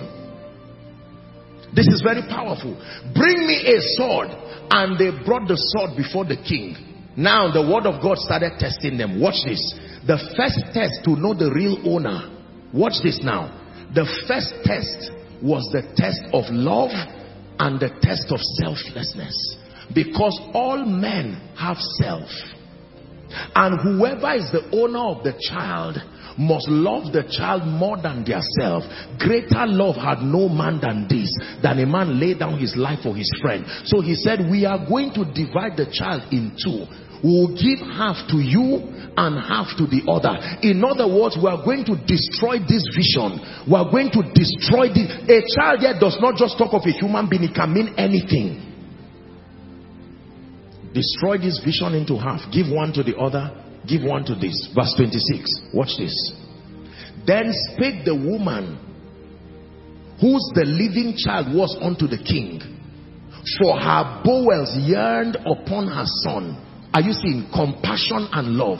The moment the word of the Lord came into the equation, the love test, the self test, it says, Oh my love, please I love this vision more than my reputation. Let my reputation die, but let the vision live. And the king was looking. Said, now we are knowing the real owner. The word of God is fine, is filtering this. I love this son. Do not allow this son die. That I, it took me a long time to have this son. And I love him more than my reputation. Don't worry, give the woman. The most important thing is let the child live. Let the vision live. The word of God, the discerner of the thoughts and the intents of the heart. And in no wise slay it, but the order said, let it be neither mine or thine. So the real issue was not about the child. The real issue was about bitterness. It was about envy. It was about anger that I am not succeeding. So kill this person's child too, so that two of us can now not have a child. 27. Watch this and learn. And the king answered and said, now that I've used the passion test, now that I've used the love test, now that I've used the self test, this is the real owner. She is the mother thereof. 28 the Bible says, and all Israel, this is the thing about wisdom, all Israel heard of the judgment which the king had judged, and they feared the king, for they saw that the wisdom was of God was in him to do judgment. What did they see? So wisdom can be seen.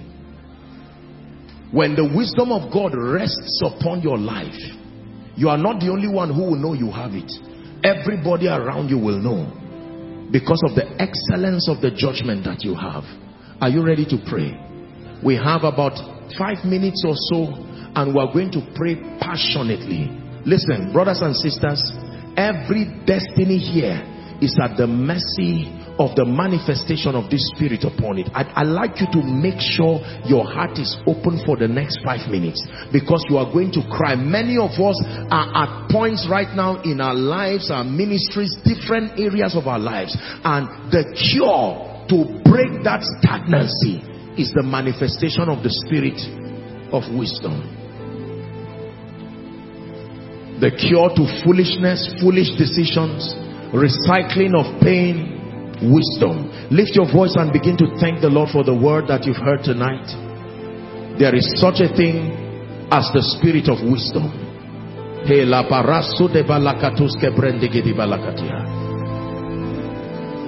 Someone is praying. All the overflows following online, please pray. The spirit of wisdom. The spirit of wisdom. Are you praying? Thank you, Father, for your word tonight. Thank you, Jesus. The spirit of wisdom upon my life, upon my destiny. In the name of Jesus, admit that you need wisdom higher than that which you have seen at work in your life. It is only those who hunger and thirst that are filled. I'd like you to pray in one minute and say, Father, I declare my need. I declare my need for wisdom that comes from above. An impartation of this wisdom by the Holy Spirit. I need it to walk in my destiny, to walk in my relationships, to walk in ministry, to walk in governance, in leadership. Oh. If any man lack wisdom, let him ask of God. If any man lack results, let him ask of God.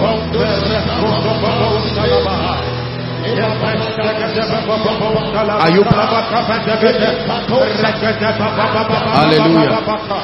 Hallelujah.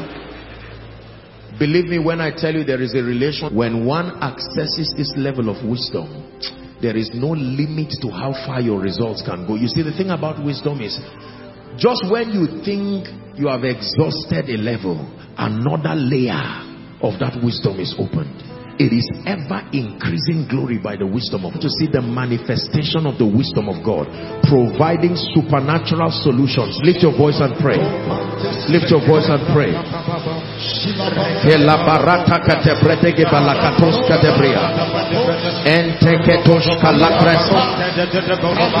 The wisdom of God the wisdom that cometh from above that is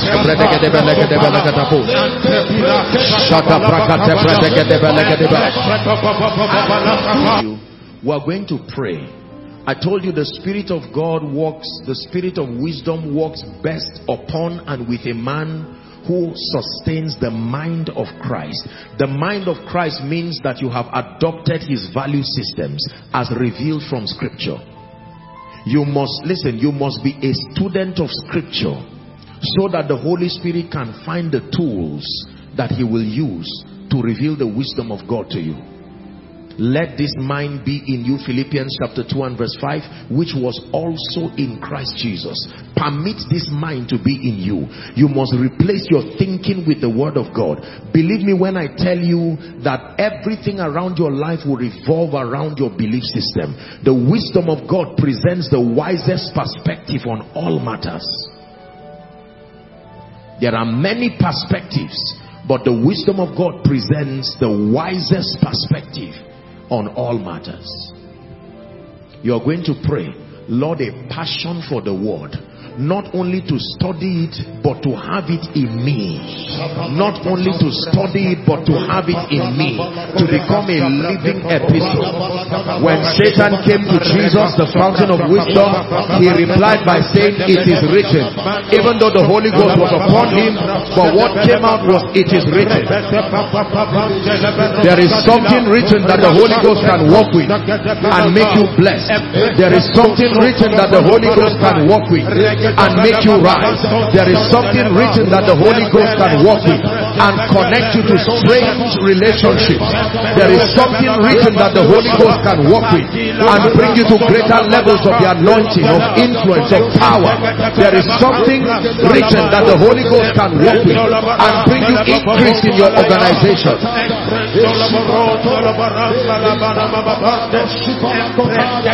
Hallelujah. Praise the name of the Lord. Hallelujah. Amen and amen. Now, if, if you allow me to do this, since I'm, I'm not here alone, I'm glad and honored that Apostle Goodheart is here. I, I didn't inform him, but I, I hope you're not embarrassed. I would want to plead with him, even if it's just for a minute, to just come. And now that there is such an anointing here, I'm going to ask him to come. I'm also going to plead that Reverend Aquila come. He will just speak in one minute, just declaring the word of God and the power of God's wisdom to rest upon you and then Reverend Aquila will declare and Apostle Goodheart will declare and I'll just round up. Will that be fine? Please let's honor the Lord as the servants of God come up very quickly. Praise the name of the Lord. These are veterans of the gospel and Reverend Aquila is going to speak over your life. Just receive. These are men that have been helped by God in various capacities and we trust the workings of God upon their lives and they're going to be making declarations. Reverend Aquila will just speak over your life and Apostle Goodheart is going to make that declaration and then we'll just wrap up. Praise the name of the Lord. Yes, sir. In Jesus' name. Our Father, we thank you for this moment we share in your holy presence. Thank you for the word that has gone forth that will not return back void. May there be now a performance of your counsel which we have received tonight in the name of Jesus. I pray God grants you enlargement to receive more of His blessings, more of His word in the name of Jesus. By this declaration, we speak forth every Red Sea standing in front of you. Let it now split in the name of Jesus. By the power of God, we command you to walk through dry land to arrive in your promised land in the name of Jesus. Every divine equipment it takes to bring to pass the performance of the counsel of God on your life. Receive in the name of Jesus. By the workings of His great Spirit, we bring your way the very resources that it takes to fulfill all His counsel for your life in the name of Jesus. By reason of the combined anointing in this place, now we pray, may your heavens remain perpetually open May angels ascend and descend on your matter in the name of Jesus. Our Father and our God. It takes only one encounter to change the life of any man. We believe that by the instrumentality of your word tonight, your sons and daughters in this arena and the multitudes across the nations have had a definite encounter to bring about a change in our lives. Father, thank you for divine suddenlies. From the first day of August in the year 2021, we decree and declare the change has come upon your people in the mighty name of the Lord Jesus Christ. As your hand came upon one Elijah and guaranteed divine acceleration, guaranteed divine impetus, guaranteed divine speed, and gave such a one divine advantage.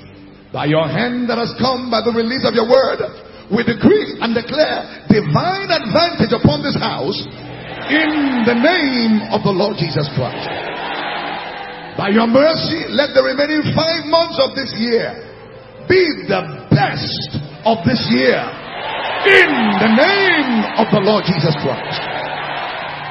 We decree and declare that the sound of jubilation, the sound of celebration, the sound of rejoicing will abide abound in our homes in the name of the Lord Jesus Christ by the power of the speakings of your blood. We decree and declare no occasion for tears, No occasion for sorrow. No occasion for fears.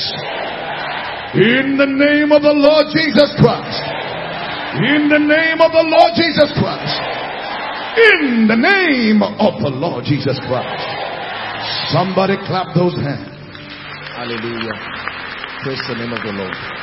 Now, just standing still under this anointing, I decree and declare in the name of Jesus, according to the measure of grace, the manifestation of the spirit of wisdom that the Lord has so lavishly brought upon this ministry, I decree, even as we have received from those who have gone ahead of us, in the name that is above all names, receive from tonight the spirit of wisdom. Receive an impartation of the spirit of wisdom. Let it begin to manifest as extraordinary results in your life. The grace to make quality superior decisions that move you forward. Receive that grace in the name of Jesus. By this impartation, every mountain and every obstacle that stands before you, in the name that is above all names, we declare it shattered right now. Because you have believed, I declare that you will begin to see it happen now.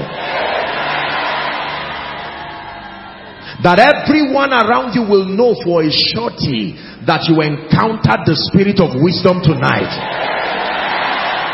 Hear me. In your place of prayer as you meditate, many of you, the Holy Ghost will come to you like a mighty rushing wind. He will show you the secrets of your destiny. He will reveal to you the strategies and the blueprint for the next level of your life. In the name of Jesus. And I declare that under the influence of the spirit of wisdom, may 10 years be put in one month under the influence of the spirit of wisdom may 10 years be put in one month. That by the end of august many of you would have made tremendous destiny advancements. In the name of jesus christ. Oh may your ears hear a voice from behind saying this is the way walk in it and that you find rest by it for your souls. In the name of jesus christ the Lord will give you a wisdom, He will give you a mouthpiece that no one can gainsay nor resist. In the name of Jesus Christ. In your place of work, your homes, your ministries, may men say, What wisdom is this? In the name of Jesus Christ. The mighty works that accompany the spirit of wisdom, may they begin to happen in your life from tonight.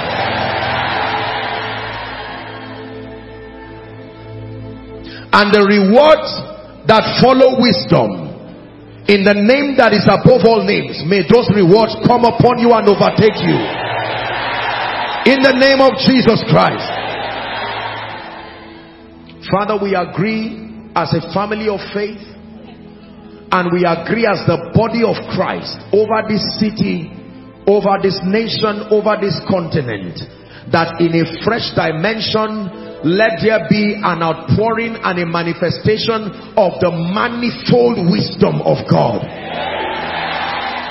According to Ephesians chapter 3 and verse 10, to the intent that now let it be revealed by the church to principalities and powers the manifold wisdom of God. Lord, this wisdom will be revealed in politics and governance and leadership and finances and relationships and career in the name of Jesus Christ. Every aspect of the believer's life will begin to excel on account of this baptism with the spirit of wisdom. Receive it now in the name of Jesus Christ. Amen and amen. Let's honor and celebrate the servants of God. Thank you sir. Thank you for lifting. Thank you for lifting Thank you for lifting my hands. Thank you for lifting. Thank you for lifting. Thank you for lifting my hands. The greatest wisdom that a man can show is to run to the fountain of wisdom himself. The Bible says, Thou art the fountain of wisdom. It says, In thy light we see light. Anyone who is not led by the fountain of wisdom is still in darkness. There are people here following online, and there are people scattered within this auditorium and all the auditoriums down to the basement. Some of you may be saying, Apostle, I have heard you speak, and I know that I need an encounter with Jesus, the fountain of wisdom. Or there are some of you who are saying, I love Jesus with all my heart, but as it is right now, I need to rededicate my life, my ways to Him. You may have come from far and near. Let's minimize movement. I'm about to make the altar call. Wherever you are, we have just a minute or two for you.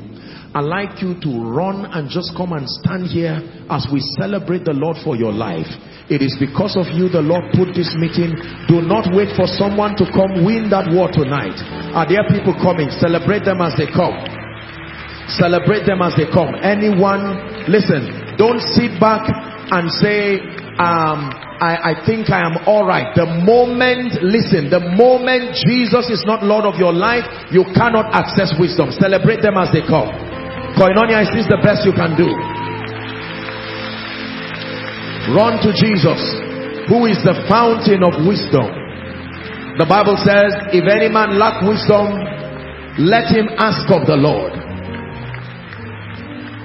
The first wisdom is to receive the free gift of his life, translating you from the kingdom of darkness into the kingdom of his dear son. If you're still coming, come quickly. If you're still coming, come quickly. young and old alike come to Jesus.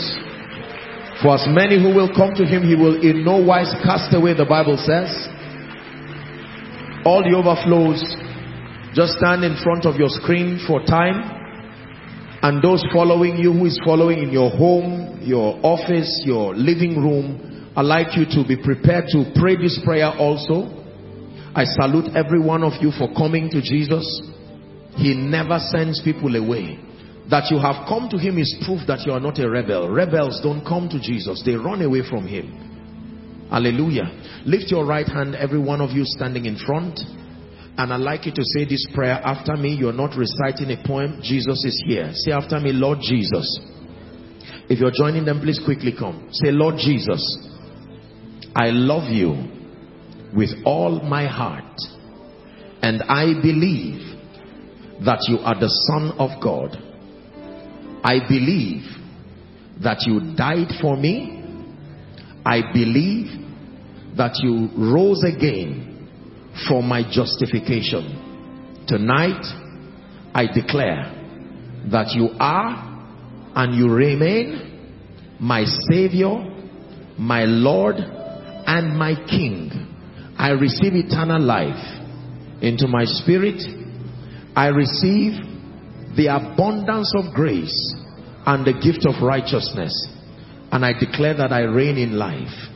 The power of sin, Satan, hell, and the grave is broken over my life. Now and forever. Amen. Keep your hands lifted. Father, we thank you for these ones. You have brought them by your spirit. They have come to the fountain of wisdom, Jesus himself. I decree and declare by the authority of scripture that your sins are forgiven. In the name of Jesus, from tonight the Lord gives you a new beginning. And I decree and declare that you are recipients of the life of God. You are part of the family of faith. And from today, I declare that you go forward ever and backward never. In the name of Jesus Christ. Amen and amen. Thank you for making this wonderful decision. Now there are counselors waving the placard there. I'd like you to please just follow them and there'll be a few people who will just talk to you. Uh, Koinonia, please celebrate them. Celebrate every one of them. The little one, someone just help them. Make sure that there's someone watching over them. Praise the name of the Lord. Hallelujah. Now, please, I, I intended announcing this before. I, I don't know how I forgot. Um, from today, we'll make it a point of duty. The first, the first koinonia service of every month Uh, I know that we always fast, but the first koinonia service of every month, by the grace of God, automatically will be waiting upon the Lord. Praise the name of the Lord. This is for our spiritual health, is, is part of the training process to help us build capacity. Praise the name of the Lord. So, um, because we didn't do that today, we'll do it next week. Next week, you fast, you can break anything from 1 to because of time. I know that it's usually a tedious time. Those who can stretch it into the evening, why not? The reason why we fast is because the Bible recommends it to help us to access the spirit of revelation. It's part of the spiritual training process. Praise the name of the Lord. Hallelujah. And then do well to make sure that you do not come alone. Bring in as many people who need an encounter with Jesus, the Son of the living God. The Lord bless you. The testimonies from your life will show in Jesus' name. After the grace, please do well to just greet one another on your way out. And I want you to watch your steps so that you don't injure yourselves. Have you been blessed tonight? Let's share the grace in fellowship. The grace of our Lord Jesus Christ, the love of God, the fellowship of the Holy Spirit. Let it rest and abide with us now and forevermore. Amen. God bless you and see you on Sunday.